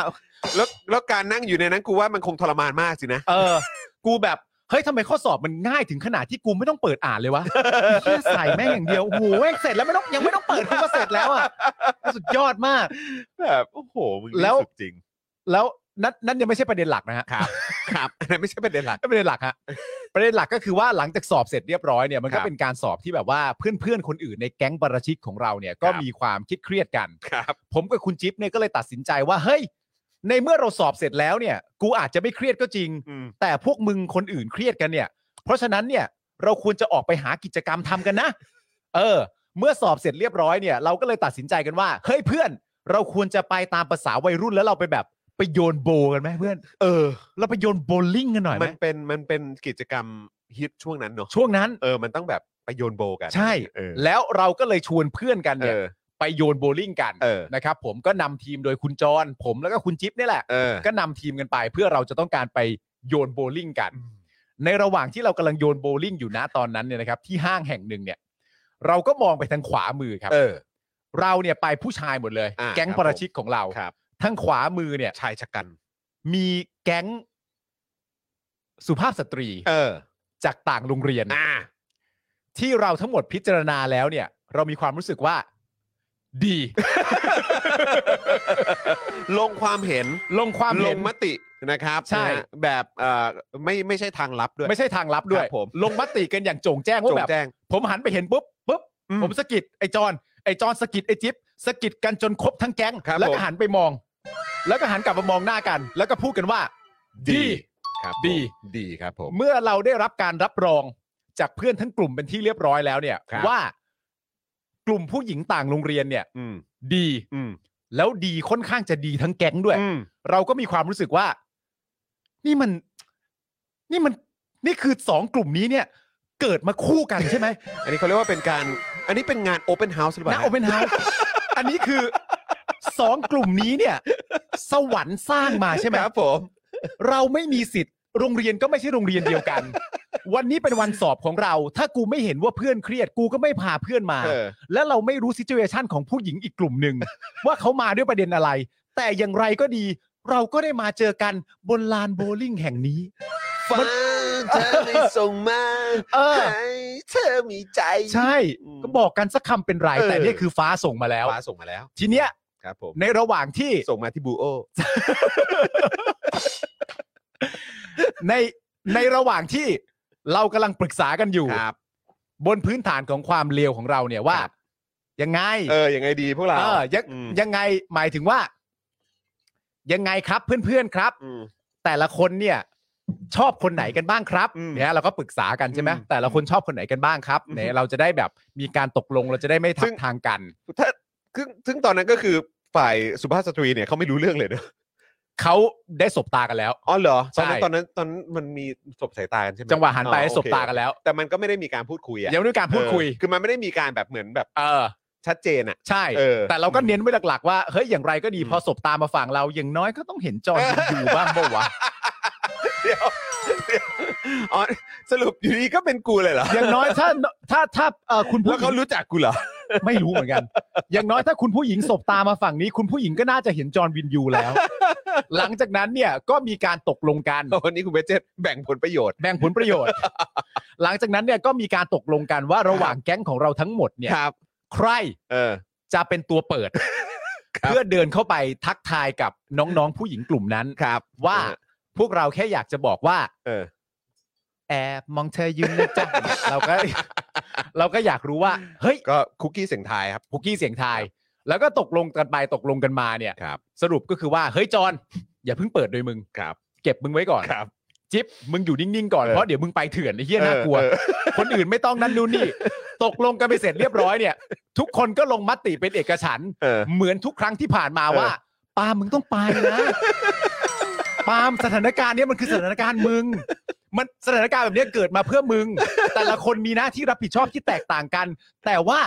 เปิดด้วยมึงเนี่ย ถือว่าเราเอาวาจาไปนำไง เขาเรียปากล์ม ว่ามันลงตัวมัน มันลงตัว เออครับผม เปิดด้วยมึงเนี่ยก็ถือว่าเอาวาจาไปนำ เออใช่ เพราะฉะนั้นเนี่ยมึงอ่ะต้องเข้าไปก่อน อ่ะ ใช่ไหม ครับผม ผมก็ตัดสินใจแบบ อืม เออแม่ง ก็มี ได้ะ วาทศิลป์ไง เออ เข้าใจว่าถ้าผมไปมันก็ดูโฉงฉาง ใช่ มันก็ดูแบบเหมือนแบบฮะทำไมคิดว่า เออ ดังเหรอ เออ ถึงมา อาจ คุย อาจจะโดนสวนมาหน้าแหกได้ ไม่ได้ไง เราเราน้องผู้หญิงกลุ่มนั้นอาจจะไม่รู้จักมึง ใช่ หรือแม้กระทั่งรู้จักอาจจะไม่ชอบก็ ใช่ ได้ แล้ว เรา ก็ ไม่รู้ไง แล้วไงอ่ะ เออ ฉันไม่ได้ชอบแบบคือดูดูรายการเอ้ยเออตอนตอนนั้นยังไม่มีรายการแต่ว่าก็นั่นแหละก็คือแบบอะไรคิดว่าตัวเองดังเหรออะไร เออ สวยจิ๊บถ้าเข้าไปก็มาขอ จะเทือน ฟ หน่ อ อย ยเหรอคะ เออ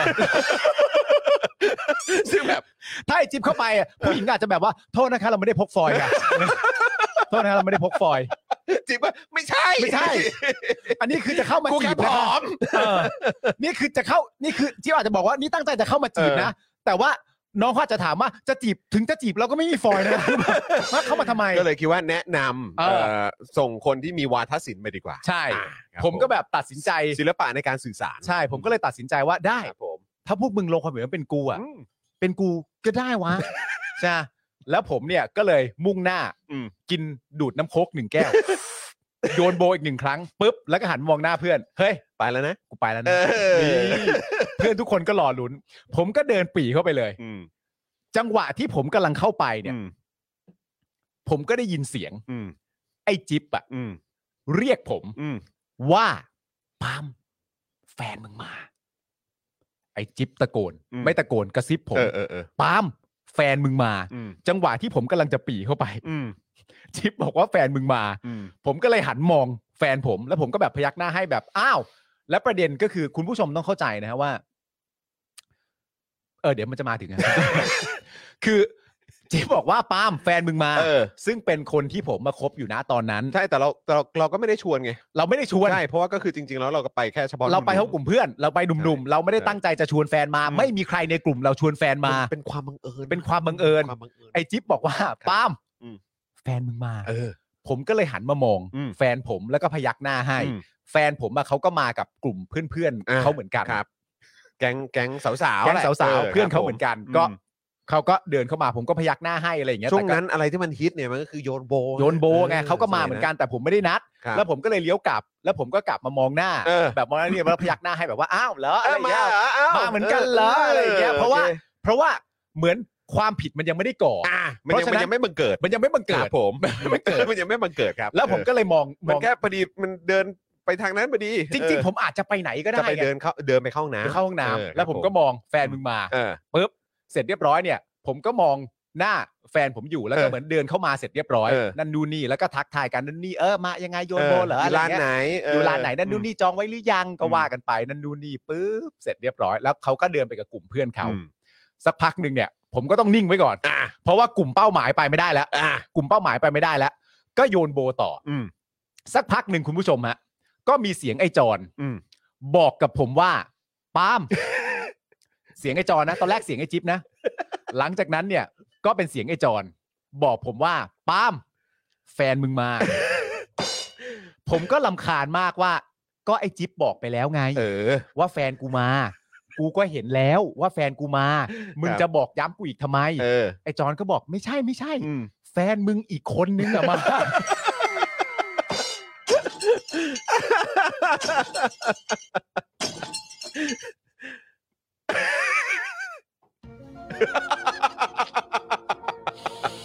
โอ้ดูเพลง รถไฟจะไปโครา ช นี่คุณคุณปิ๊งซ่าบา บา แต่ละคนนี่ต่างกันนะ คนมันเลว เอจอริงๆนะคนมันเลวมันก็เลวได้จริงๆ ไม่แล้วรีแอคชั่นคุณผู้ชมนี่ ช่างแตกต่างกันเหลือเกิน ใช่ค ครับ นหนึ่งก็ เฮ้อ ครับผม เฮ้อเหมือนแบบคือเห็นใจหรือว่ายังไง เออ เออนะฮะ บางคนก็เอ้า เออ เออนะครับ แล้ว บางคน แฟ ก็บอกเกม เกม และนั่นแหละฮะนั่นคุณจร ก็บอกว่าปาล์มไม่ใช่ เออ แฟนมีอีกคนนึงมา ไม่ใช่คนนั้น แล้วผมก็แบบเหมือนประมาณแบบ ค่อยๆทยอยแบบผันหลังมาอย่างเงี้ย เออ ตึกตึกตึกตึกตึกตึกตึก สโลโมชั่น แล้วผมก็แบบ ชิบหายละ เรือหายล้อมคอก ไม่ใช่ ชิบหายแล้วมาดนี้ต้อง โคตรตึงอ่ะ มาดนี้ตึงกูคับที่เลยตอนนั้นน่ะตัวกูเหลือเล็กมากเลยนะ แม่งเดี๋ยวเดี๋ยวเดี๋ยวแฟนทั้งสองคนจะซักฝุ่นไหม จะ เดี๋ยวเขาเดินเข้ามาพร้อมกันแล้วเขามาถามกูว่า ตึง เขามาถามกูว่าปาล์มโทษนะ เราสองคนตกลงกันแล้วอยากมา ถามแค่คำเดียวอะ เออ ร่างกายมึงต้องการยาแดงบ้าง มันก็จะสวย ครับตึงครับตึงฮะ มันก็จะสวยฮะ ครับผ มั ม นก็จะสวยฮะ ครับผม ใช่ครับคุณผู้ชมฮะ ฮะ ตอนแรกไอ้คนสอบเครียด ตอนเนี้ยคนไม่ตั้งใจสอบเริ่มเครียดแล้ว ครั ฮะ บผม แล้วผมเนี่ย ก็เลยคิดในใจว่า ฮะ แม่ แล้วคุณผู้ชมต้องเข้าใจนะฮะ ครับ คือ รถไฟชนกันที่สวยที่สุดเนี่ย อืม มันคือรถไฟชนกันที่เราไม่ได้นั่งมาในขบวนไหนเลยอะ อืม คือเขามาชนกันเองในขณะที่ กูมากับเพื่อน ค นะ รับผม แล้วคือปกติอ่ะ ฮะ ถ้าสมมติว่าเราไปกับคนคนหนึ่งอ่ะ อืม เราอะจะไม่ค่อยกังวล อืม เพราะว่าการที่เราไปกับคนคนหนึ่งอ่ะ เราก็จะเตรียมแผนการไว้อยู่แล้วแหละ อืม ว่าเกิดเหตุการณ์ที่มันมีสิทธิ์จะรถไฟชนกันได้ทางไหนบ้าง อืมอืม แล้วถ้าเกิดขึ้นเนี่ย เราจะพูดว่าอะไร อืม หรืออะไรต่างๆนานาเนี่ยคือไอ้ผู้ชายเร็วๆมันก็จะมี อ๋อ อะ แน่ ไร นอเตรียนม คบ เตรียมไว้ ขา แล้ รี วย ก อะ ว่า contingency plan ใช่ เออ เราก็เตรียมเตรียมไว้แล้ว ครับผม แต่ว่าอันเนี้ย เออ มันคือต่างคนต่างมา อ่า แล้วเราก็ไม่รู้ด้วย เออ แล้วผมก็ได้แต่คิดในใจว่าเอ่อน้องผู้หญิงที่มาทีหลังเนี่ยว่า เอะเราจะทำยังไงดี นะ ให้เขาเนี่ย ไม่เดินเข้ามาหากู เพราะว่าอีกคนหนึ่งที่ได้เริ่มต้นโยนโบแล้วเนี่ย ก็มองมาทางนี้อยู่ตลอดเวลาเช่นเดียวกัน อ่า แล้วเหมือนว่าสองคนเนี้ย จะไม่ไป เขา โยนกับฉันเลยเหรอ เออ อืม แล้วเหมือนว่าสองคนเนี้ยเขาก็รู้รู้ๆกันอยู่แล้วแหละ เออ ประมาณหนึงว่าแบบ เขาก็ตึงๆอ่ะ เขาก็ตึงๆแบบ หรือว่า หรือว่า ระเปิดเวลา หรือว่านั่นนู่นนี่ โอ้คุณเวจเจตประกาศสถานการณ์ฉุกเฉิน แล้วพอคนที่มาทีหลังเนี่ย ครับ เริ่มเดินเข้ามาใกล้เรื่อย อ่า ๆ เออ ครับ แล้วเหมือนประลมประมาณว่า สายตาเราคนใดคนหนึ่งในกลุ่มอ่ะ เออ มันไม่เนียนมาก เออ ๆ ไม่เนียนในที่ เนี้ย คือไม่เนียนในหมายถึงว่า ล็อกแรกไง ล็อกแรกอ่ะ แล้วมองไปที่ ว่า อีก ว่าว่าอีกอีกอีกกรุ๊ปหนึ่งอ่ะ เออ เอออ อีกกรุ๊ปหนึ่งอะมองอยู่หรือเปล่า เขามองอยู่เปล่าวะ ซึ่ง เออ ไม่ใช่ไอจิ๊บ ใช่ แล้วก็ไม่ใช่มึง เออ เป็นแก๊ง เป็นคนอื่นในแก๊ง เป็น เป็นไอ้พวกลั่นน่ะ เออเออ เออ ก็มองไปที่กรุ๊ปหนึ่ง เอออืมพวกอีกอีกคือในกลุ่มเดียวกันกับเราอะนะฮะ เออ แต่ว่ามันจะมีแบบบางคนที่กระตกกระถาก เออ มันมีกระตกกระตากอยู่ แล้ว แล้วไอ้ไอ้ผู้หญิงที่ ผู้หญิงสภาพสตรีที่เดินเข้ามาเนี่ย ครับ ก็เล็งเห็นจากสายตาคนรอบข้างอ่ะ ครับ เพราะสายตากูอะนิ่งมาก เออ กูจ้องเลย กูจ้องเลย เออครับผม มองแต่เธอนะมองแต่เธอ จ้องเลย กูจ้อง จ้องเขาเลย เออเออเอ แต่ อ เขาเหมือนหันไปเห็นสายตาคนอื่น อ่า เขาก็เลยมองไปที่โต๊ะ เอ่อ อีกลาน อ่า อีกอีกอีกเลนหนึ่ง ครับผม แล้วเขาก็เห็นว่า อ้าว ครับผม ผู้หญิงคนนั้นก็มาเหรอ อ่า ใช่ไหมฮะ เออครับผม แล้วพอผู้หญิงคนนั้นเห็นผู้หญิงคนนี้ อืม เขาก็คงจะคิดกับกลุ่มเพื่อนเขาว่า อ้าว คนนี้ก็มาเหรอ อืม และทั้งคู่อ่ะ ก็คงมีความรู้สึกว่าจริง ๆ แล้วผมนัดใครมา เออ ซึ่งมันก็จะเป็นเรื่องใหญ่ใช่ไหม อ่า แล้ว จังหวะที่เขากำลังจะเดินนะฮะเข้ามา มามาหากันนะครับ อืม ผมก็ตัดสินใจว่า ไม่งเฮียจริงอ่ะ ยิ่งคิดยิ่งเฮีย มึงเริ่มแล้ว มึงต้องเอาให้จบ มึงมึงเริ่มแล้วมึงต้องเอาให้จบ เราจะผ่านมันไปด้วยการปาล์ม มึงต้องมึงต้องจบจบซีนนี้มึงต้องจับมือกูแน่นๆนะ มันเป็นเรื่องในอดีตเพื่อนไม่เป็นไร ใช่ แล้วพอเขาเดินมาใช่ไหมครับ ฮะ ผมก็ตัดสินใจว่ามันเป็นเรื่องในอดีตนะคุณผู้ชมฮะ เออ ผมก็ตัดสินใจว่า อุ๊ยนแล้คุณผู้ชม ณตอนเนี้ยมันมีอยู่สองทาง อืม ระหว่าง เก็บไว้หนึ่งกับเสียหมดเลย อยากเก็บเธอไว้ทั้งสองคน มันมีสองทางระหว่างเก็บไว้หนึ่งกับเสียหมดเลย ถ้าเขามาเผชิญหน้ากันเนี่ย ฮะ ยังไงก็เสียหมดเลย ครับ เพราะฉะนั้นเราต้องหาวิธีคิดในเซี่ยววิว่า อืม เราต้องหาวิธี อืม ทำอย่างไรให้เหลือแค่หนึ่ง อืม ผมก็ตัดสินใจนะตอนนั้นว่า ผมเอาคนที่ใกล้ตัวที่สุดอะจับแขนเขา อืม แล้วก็เดินลงไปเลย เออ เดินลงไปจากลานโบว์ลิ่งเลย จับและเดินลงไปเลย แล้วอีกคนหนึ่งที่กำลังเดินมา ผมบอกเขาว่า โทษนะ อ๋อโทษอ๋อเออเออเออหรือว่าเดี๋ยวมานะเหลือสัก เอ อย่า องผ เอ ม อ ผมจำผมจำเลยผมบอกเขาว่า โทษนะ โทษนะ อืม แล้วผมก็พาไปหนึ่ง ไป คน เลยไม่ แล้ แล้ว วไอ้คำว่าโทษนะ ตอนนั้นเนี่ยก็คือมันก็เข้าใจป้ามันคือเหมือนแบบอ่ะ ใช่ แล้วก็คือแบบไม่ทันตั้งตัวไง ใช่ แล้วก็คือไอ้ปามันก็ไปแล้วไง ใช่ แล้วผมก็ เดินไปทางประตูลงบันไดเลื่อนแล้ว ใช่ อืม แล้วผมก็เลยจับบล็อกไปเลยฮะเต้ เออ นะโอเค ครับ แล้วก็จับปุ๊บเสร็จเรียบร้อยเนี่ย อืม แล้วก็เดินพาลงไป ครับ แล้วผมก็ใช้เวลาในการเดินลงไปอ่ะ อืม ในการขอโทษ อ่า เออ ขอโทษนะ แล้วก็อธิบายให้ฟังว่าในวันเนี้ยมันมันไม่ได้นัดใครมาเลยนะอะไรอย่างเงี้ย เออเออ แล้วก็ใช้วิธีการแก้ตัวว่าถ้าเกิดว่าสงสัยอะไรอยู่อะไรเงี้ย เออ คือมันไม่ได้มีอะไรนะ เออเออ คือกูก็ต้องไม่ได้มีอะไรไว้ก่อนอยู่แล้วอ่ะ คือขนาดนั้นกูก็ยังจะพูดว่า เออ เออ มันไม่ ไม่ มัน มีอะไรจริง มันไม่ได้มีอะไรนะ ๆเออ เออแล้วถ้าเกิดว่าแบบเธอยังสงสัยประเด็นอะไรต่างๆนานาอยู่นั่น เออ นู่นนี่อ่ะเราว่าเราว่าขึ้นไปมันก็คงชัดแล้วว่า เราเลือกใครอ่ะ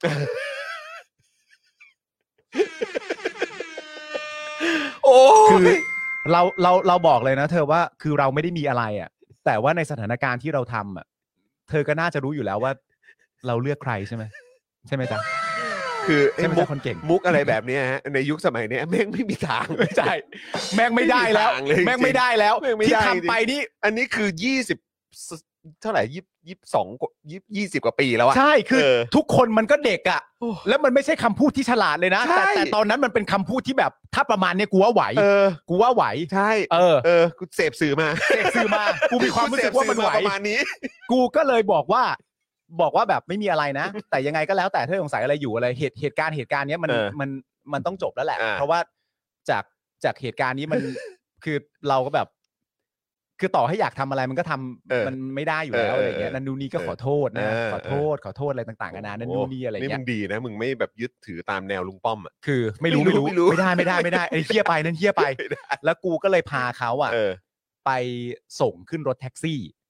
คือคือเขาเพิ่งมากับเพื่อนด้วย เขาเพิ่งมากับเพื่อน แล้วมึง ให้ ส่งเขากลับบ้าน ใช่บอกให้กลับไปก่อน เออ บอกให้กลับไปก่อน เออ แต่ไม่ได้บอกให้กลับบ้าน บอก เออ ให้กลับไปที่โรงเรียน เอากลับไปโรงเรียน กลับ ด้วย ไปโรงเรียนแล้วเดี๋ยวจะตามกลับไป เออเออออ แล้วเดี๋ยวพอกลับไปโรงเรียนไปเสร็จเรียบร้อยอ่ะเดี๋ยว เออ ตามกลับไปโรงเรียนอะไรต่างๆกันา เอ นา อ นั่นนู่นนี่เพื่อเพื่อที่จะคือจริงๆอ่ะกูควรจะตามเขากลับไปเลยถูก เอ ปะ อเออใช่ เออ ใช่ แล้วก็คือไปส่งเขาที่บ้านอะไร อ่า ต่างๆนา อ่า นาก็ว่าไปอ่ะแต่กูมีความรู้สึกว่าอันข้างบนเนี่ยก็ต้องขึ้นมาเคลียร์ อ่า แต่เคลียร์แบบจบนะ อ่อ่ เพราะว่า ต้องเคลียร์ก่อน คือไอ้แมทนั้นอ่ะ อืม แมทพาลงไปอ่ะ อืม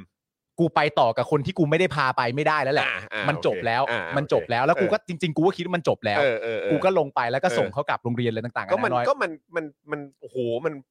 เออเขาเรียกว่าเผชิญหน้าขนาดนั้น มันไม่มีทางไปต่อแล้ว เอ ฮะ อ มันตันแล้วฮะ เ ตอนนั้นมันตันแล้วครับ มันตันแล้ว แล้วผมก็เลยส่งแบบขึ้นรถไปปั๊บเสร็จ ครับ เรียบร้อยแล้วก็ เดินขึ้นมา เดินขึ้นมานั่น พร้อ นู่ ม น กับ นี่ ในใจที่แบบว่า ในใจก็แบบ เอาล่ะ อันเนี้ยอันเนี้ยแมตช์ใหญ่แล้วอันนี้ เอออั อันนี้แมตช์อันนี้แมตช์มีคนเสียใจแล้ว ใช่ใช่ อันนี้ ช่ แมตช์ต้องมีคนเสียใจแล้ว ใช่ใช่ แล้วผมก็เลยเดินขึ้นมา จังหวะที่ผมเดินขึ้นมาเนี่ยผมก็หน้าหมามาก เพราะว่า อืม ผมจะต้องขึ้นมาแล้วก็เหมือนมาบอกผู้หญิงอีกคนนึงว่าแบบมันอย่างงู้นอย่างนี้ อืม ก็ขอโทษไป อืม จะโดนด่าอะไรต่างๆนานาก็รับรับรับรับไป อ่าอ่า นั่นนู่นนี่อะไรต่างๆนานาก่อนที่ผมจะไปถึงตัวผู้หญิงอีกคนหนึ่งอะ อืมเดินกลับเข้ามาในร้าน เดิน โบ กลับ แล้ว เข้ามานะครับ อืม มีเพื่อนผมสองคนฮะคนหนึ่งชื่อว่าจิ๊บฮะและอีกคนหนึ่งชื่อว่าจอน ฮะ สองคนนี้เนี่ย เดินมากอดคอผมด้วยหน้าตายิ้มแย้มแจ่มใส ไอ้สองคนนี้ฮะ มันเดินมากอดผมด้วยหน้าตายิ้มแย้มแจ่มใส แล้วผมก็หมั่นไส้หน้ามันมาก แล้วผมก็ถามมันว่า ยิ้มเฮียอะไร กูกำลังจะโดนแมทหนักขนาดนี้เนี่ย มึงยิ้มอะไร ไอ้จิ๊บถามขึ้นมาว่าปาล์มมึงว่ากูสองคนน่ะ เก่งปะ อะไรวะ คือเออคุณผู้ชมย้ำอีกครั้งอันนี้มันคืออัน20 ปีแล้ว มันคือะ อดีตนะครับ รับคือเราก็มีการกลับตัวกลับใจกันพอสมควรแล้วนะ ใช่ ครั ฮะ ผมอืม เรากลับใจกันมากแล้ว ค ค รั รั บบ ผม คือมันยิ้มแล้วมันก็ถามว่า มึงว่ากูสองคนเก่งปะ แก๊งสองจอมาฮะ ใช่ ผมก็ถามว่า เก่งอะไร เออ นี่ไม่ใช่เวลาตลกเลย ไอ จอนก็บอกว่าตอบมาก่อนซิมึงว่ากูสองคนเก่งหรือ เปล่า อยู่อย่างเงี้ย เออ ในขณะที่ผมนี่คือใจคอว่าจะรับเรื่องซวยอ่ะ เออ ไอจอนก็แบบ มึงว่ากูสองคนเก่งหรือเปล่าแบบ ไม่ต้องเก่งจังหวะนี้ไม่ใช่เวลาเก่ง งาน ไม่ เข้ากูแล้ว มันเข้าแล้ว เออ ไอ้สองคนนี้ก็แบบ ไม่เอาไม่เอาตอบมาก่อนว่ากูสองคนเก่งไหมอ่ะเอางี้ดีกว่า ถ้ามึงไม่ตอบว่ากูสองคนเก่งไหมมึงตอบมาหน่อยก็ได้ว่า มึงอ่ะรักกูสองคนไหม อยู่อย่างเงี้ย มันก็น่าหมั่นไส้จริงๆแหละ อยู่อย่างเงี้ย แม่งปั่นมาก แม่งปั่นมากไม่รู้มีความสุขอะไรต่างๆนานานั่นนู่นนี่ ครับ แล้วผมก็แบบว่า เออ เดี๋ยวค่อยกลับมาเคลียร์นะ อ่ะ ว่ามึงสองคนแล้วต้องทำอะไร ผมอ่ะตีความว่ามันน่ะสะใจ เออ แล้วก็ล้อผม เออ ตามที่เพื่อนน่ะ เออ พึงจะล้อกัน ตามสไตล์แบบว่า ตามสไตล์ว่า ล้มแล้วต้องกระทืบซ้ำ วายโดนแล้วไอ้ควะอะไรก็ดาว่าไป ว้าย นู่น ตาย นี่ แล้วครับ เออ แล้วผมแบบว่า อ่าโอเค ไอ้เรื่องล้อเนี่ย เก็บไว้ล้อนะ เออ แต่ว่าเดี๋ยวกูมีแมตช์ใหญ่ต้องไปจัดการก่อน เออ ไอ้จอนกับไอ้จิ๊บก็ทำหน้านิ่งๆ แล้วก็บอกว่า กูว่าแมตช์ใหญ่เนี่ย มึงไม่ต้องจัดการแล้วแหละ เออ เพราะว่าระหว่างที่มึงลงไปส่งอีกคนหนึ่งเนี่ย กูเชื่อว่าณตอนนั้นน่ะ กูรู้ใจมึงว่ามึงได้ตัดสินใจแล้วว่ามึงเลือกคนหนึ่ง เออ แล้วมึงก็จะอะไรอีกกับอีกคนหนึ่ง อืม แต่กูกับไอ้จิ๊บอะระหว่างที่มึงลงไปอะ อืม กูได้บอกผู้หญิงคนนึงไปแล้วเว้ยเพื่อน ว่ามึงอ่ะ ลงไปบอกเลิก ลงไปบอกเลิกเขาอ่ะ ผมมี ผมมีเพื่อนสองคนนะครับ ที่บอกผู้หญิงที่ยืนรออยู่ข้างบน ว่าเมื่อกี้สิ่งที่ไอ้ปาล์มทำอ่ะ คือไอ้ปาล์มเนี่ย ลงไปบอกเลิกกับผู้หญิงคนนู้น เพื่อเขาต้องการจะเลือก คุณ ที่คุณน่ะ อยู่ข้างบน นี้ เพราะฉะนั้นบอลมึงเดินเข้าไปหาอีกคนหนึ่งมึงก็บอกเขาไปตามที่กูกับไอจิ๊บบอกเขาเป็นที่เรียบร้อยแล้วว่า มึงได้ลงไปบอกเลิกอีกคนหนึ่งเป็นที่เรียบร้อยแล้ว และมึงอ่ะ เลือกเขา มันสรรสร้างให้เลยฮะ มันสรรสร้างคอนเทนต์ให้เลยครับ มันบอกว่าผมมาไปบอกเลิก คนข้างล่างที่ผมเลือกอ่ะ เออ ว่าผมอาจจะต้องคบต่ออ่ะ เออ แล้วก็ขึ้นมาบอกเลิกกับข้างบนน่ะ เออ แต่ไอตัวข้างบนน่ะบอกผู้หญิงที่ข้างบนว่าไอปาล์มลงไปข้างล่างเพื่อบอกเลิกคนนู้น แล้วเขาอ่ะเลือกเธอที่อยู่ข้างบนนี่แหละ เออ ใช่ มันทำไว้ให้ มันทำไว้ให้ คุณคุณสิบเอ็ดห้าเก้ากอ ด โอ้ my god มันทำไว้ให้ คุณผู้ชมมันคืออดีตนะ มันทำไว้ให้ มันคืออดีต นี่คือสิ่งที่ปาล์มกับไอไอจอนไก่ที่มอบไว้ให้ มันคืออดีต ผมก็เลยเดินเข้าไปหาผู้หญิงอีกคนนึงแล้วผมก็เริ่มต้นที่ว่า ตามนั้นอะ ก็ ถ้าสมมติว่าจะโกรธเนี่ย คือพร้อมง้อนะ เออ เออ ไม่ว่าอะไรจะเกิดขึ้นอ่ะ ครับ เราเราพร้อมง้อเลยนะ อ่ะ เพราะว่าคือคนผิดมันก็ต้องผิดอยู่แล้วอ่ะ อ่ะ เพราะฉะนั้นก็พร้อมง้อเลยแต่อยากให้รู้ว่า นะฮะอันนี้อันนี้มาจากการเสพสื่ออีกแล้วนะฮะ ใช่ ครับผม ฮะแต่อยากให้รู้ว่า มันจะไม่มีอะไรเกิดขึ้นแบบนี้แล้วแหละ อ่ะ เพราะเมื่อสักเมื่อเมื่อกี้ที่ลงไปอะไรอย่างเงี้ เอยอ ก็ เออบอกเลิกไปแล้ว กูก็นึกว่ามึงแบบแต่แบบนะ เขาเข้าใจว่าเหมือนแบบ เออแบบมีความรู้สึกแบบไม่ได้อะเออ ไม่ได้อะ ไม่ได้อะ แต่ รอบ คือ นี้ ไม่ได้ไม่ได้ ตอนนี้เทคนิค a l ตี้ไม่ได้แล้ว ผมก็เลยเอาจังหวะแบบเลยตามเลย เออ แล้วก็แบบว่าเมื่อกี้ที่ลงไปก็คือ ลงไปบอกเลิกนะ อ่ะ แล้วก็เขาก็โกรธมากแหละ อืม แต่ว่าทางฝั่งนั้นนะเดี๋ยวเราก็ขอโทษขอโพยอะไรต่างๆกันานากันไป อืม แต่ว่าเออมันก็คือมันก็เคลียร์ไปแล้วอะแต่ว่าความผิดเนี่ยมันยังไม่ได้หายหรอกนะ อะไรอย่างเงี้ย แต่ว่าสุดสุดที่จะทำได้นะตอนเนี้ยก็คือ ง้อยาว อืม ๆง้อยาวๆ แล้วกูก็เล่นทางตลกทางอะไรต่างๆเกลือกูไปนั่นนู่นนี่เริ่มยิ้ม พอเริ่มยิ้มออกมา นั่นนู่นนี่ก็ก็เหมือนอารมณ์แบบเริ่มมวลบรรยากาศก็เริ่มดี ดี ขึ้น ขึ้น อะไรต่างๆกั เอ นา อ นั่นนู่นนี่ จากที่มา อะไรเงี้ย คุอยู่ จากที่มาคุ จาก อยู่ ตึงๆอยู่จานม เอออะไร ครับ ต่างๆกันานาปุ๊บปุ๊บปุ๊บปุ๊บปุ๊บปุ๊บปุ๊บก็ว่าไป แล้วเขาก็กลับไปโยนโบกับกลุ่มเพื่อนเขานึกออกไหม ครับผม กลับไปโยนกลุ่มกลุ่มเพื่อนเขา อืม แต่สถานการณ์มันตึงเครียดตรงที่ว่า ณตอนเนี้ย กูแยกกลับโรงเรียนคนเดียวไม่ได้แล้ว อ่าใช่ เพราะว่ามึงได้จับ ไม่ได้ แผน ไง ไม่ได้เพราะนั่นเขาอยู่ ก็ก็ก็เหมือนเหมือนรู้สึกว่าอ่าเหมือนดีกันแล้ว ใช่ อ่ะ เหมือนดีกันแล้ว อืม ปั๊บ เสร็จเรียบร้อย แล้วเราก็แบบสถานการณ์มันเริ่มดีขึ้น โยนโบโยนอะไรต่างๆกันานากันต่อนั่นนู่นนี่อะไรเงี้ย จนกระทั่งเอ่อเพื่อนอ่าอ่าอ่าแฟนผมอ่ะกลับ คนไหนอะ คนแรกกลับแล้วนะ คนที่สองที่มาแก๊งเพื่อน โอเค เนี่ย โอเคครับผม ก็กลับไปเสร็จเรียบร้อย า แล้วก็อ่าเขาก็ทยอยกลับกันไปก็กลับไป อ่า ทางแก๊งนั่นนู่นนี่ เออ แล้วเราก็เหลือกันอยู่กลุ่มเราแล้วก็แบบ เฮ้ย เมื่อกี้เนี่ย พวกมึงสองคนทำได้ดีมากนะ พวกมึงสองคนทำได้ดีมากนะ เออ แล้วเราก็คุยกันไปโยนโบอะไรต่างๆกันานากันไปสถานการณ์ทั้งหมดนี้ก็ดำเนินไปเรื่อยๆนะครับเราก็โยนโบไปเรื่อยๆ จนกระทั่งมันก็มาถึงจุดหนึ่งครับคุณผู้ชมครับ ที่ผมเนี่ย หันขวาอีกรอบหนึ่ง และน้องผู้หญิงต่างโรงเรียนนะครับเขาก็ยังอยู่อะครับ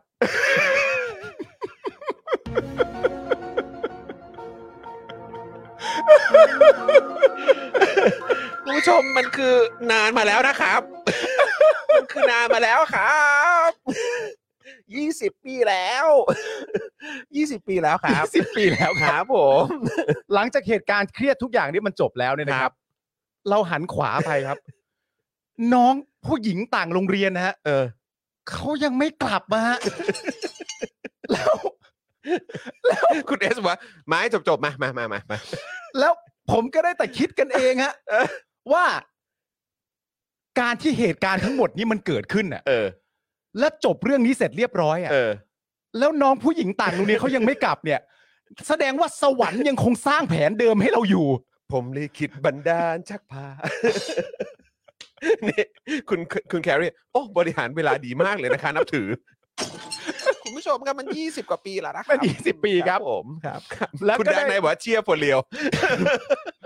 แล้วเราก็ได้แต่ถามกันว่า ณตอนเนี้ย ที่มันเกิดเหตุการณ์มากมายขนาดนี้เกิดขึ้นเนี่ย ครับ มึงว่าเราควรจะทำอย่างที่เราคิดจะทำตั้งแต่แรกกันอยู่ไห ม มึงจะเอาอย่างนั้นอีกเหรอ ทุกคนก็ตอบเป็นเสียงเดียวกันว่า อืม เอาทำสิ ทำสิทำสิแล้วผมก็ถามทุกคนต่อไปว่า ครับ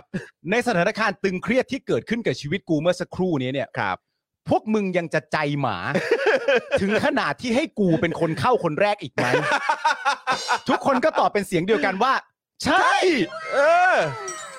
ผมก็เถียงเพื่อนไม่ได้อะ ครับผม ผมก็เลยมีความจำเป็นที่จะต้อง เดินเส้นทางเดิม เดินเส้นทางเดิ เอ ม อ ที่เมื่อสักครู่นี้แหมต้องต้องต้องบกนิดนึง ใช่ ต้องยูเทิร์นนิดนึง กลับเข้าไป หาน้องผู้หญิงกลุ่มนั้น ครับผม แล้วก็ไปทำการเจรจา ครับผม ว่า ทำความรู้จัก อุ้ยโทษนะครับ นี่มาจากโรงเรียนไหนกันเหรอครับเนี่ย อ่าครับผม โอ้แล้วมาโยนบงที่เป็นประจำไหมครับ โอ้ อะไรอย่างเงี้ยคือพอดีเราแบบมากันแล้วมัน เออ สอบเสร็จพอดีอะไรต่างๆเออ นานานี่สอบเสร็จเหมือนกันหรือเปล่าครับเนี่ย เออ โอ้ยจริงป่ะฮะนี่ชื่ออะไรกันบ้างคะเนี่ยนี่ชื่ออะไรกันบ้างคะเนี่ยนี่ปาล์มนะครับ แล้วก็ตรงนู้นก็มีแบบมีคุณจิ๊บมีคุณจรอะไรต่างๆนานาอย่างเงี้ยครับผมอันนี้อันนี้ชื่ออะไรกันบ้างครับนี่จริง ๆจะกลับกี่โมงคะเนี่ยอะไรต่างๆกันะแล้วแล้วเมื่อโยนโบลิ่งเสร็จเรียบร้อยนี่คือนัดว่าจะกลับโรงเรียนเลยกลับบ้านเลยหรือว่าจะไปกินข้าวที่ไหนกันต่อไหมครับ มันก็เป็นมันเป็นเรื่องที่ไม่ทำไม่ได้ใช่ไหมฮะ เอ้ยเดี๋ยวก่อนแล้วไอ้คนแรกนี่ยังไงนะ คนแรกคือ ที่บอกว่าจะกลับไปหา ก็อยู่โรงเรียนแล้วกลับไปเคลียร์วันหลัง ออกไปเคลียร์วันหลั ไป ง เคลียร์วันหลัง โอเค ไปเคลียร์วันหลังแต่ว่ายืมโทรศัพท์โทรไปบอก อ่าเอ ยื อ มโทรศัพท์โทรไปบอกว่า เออ ว่า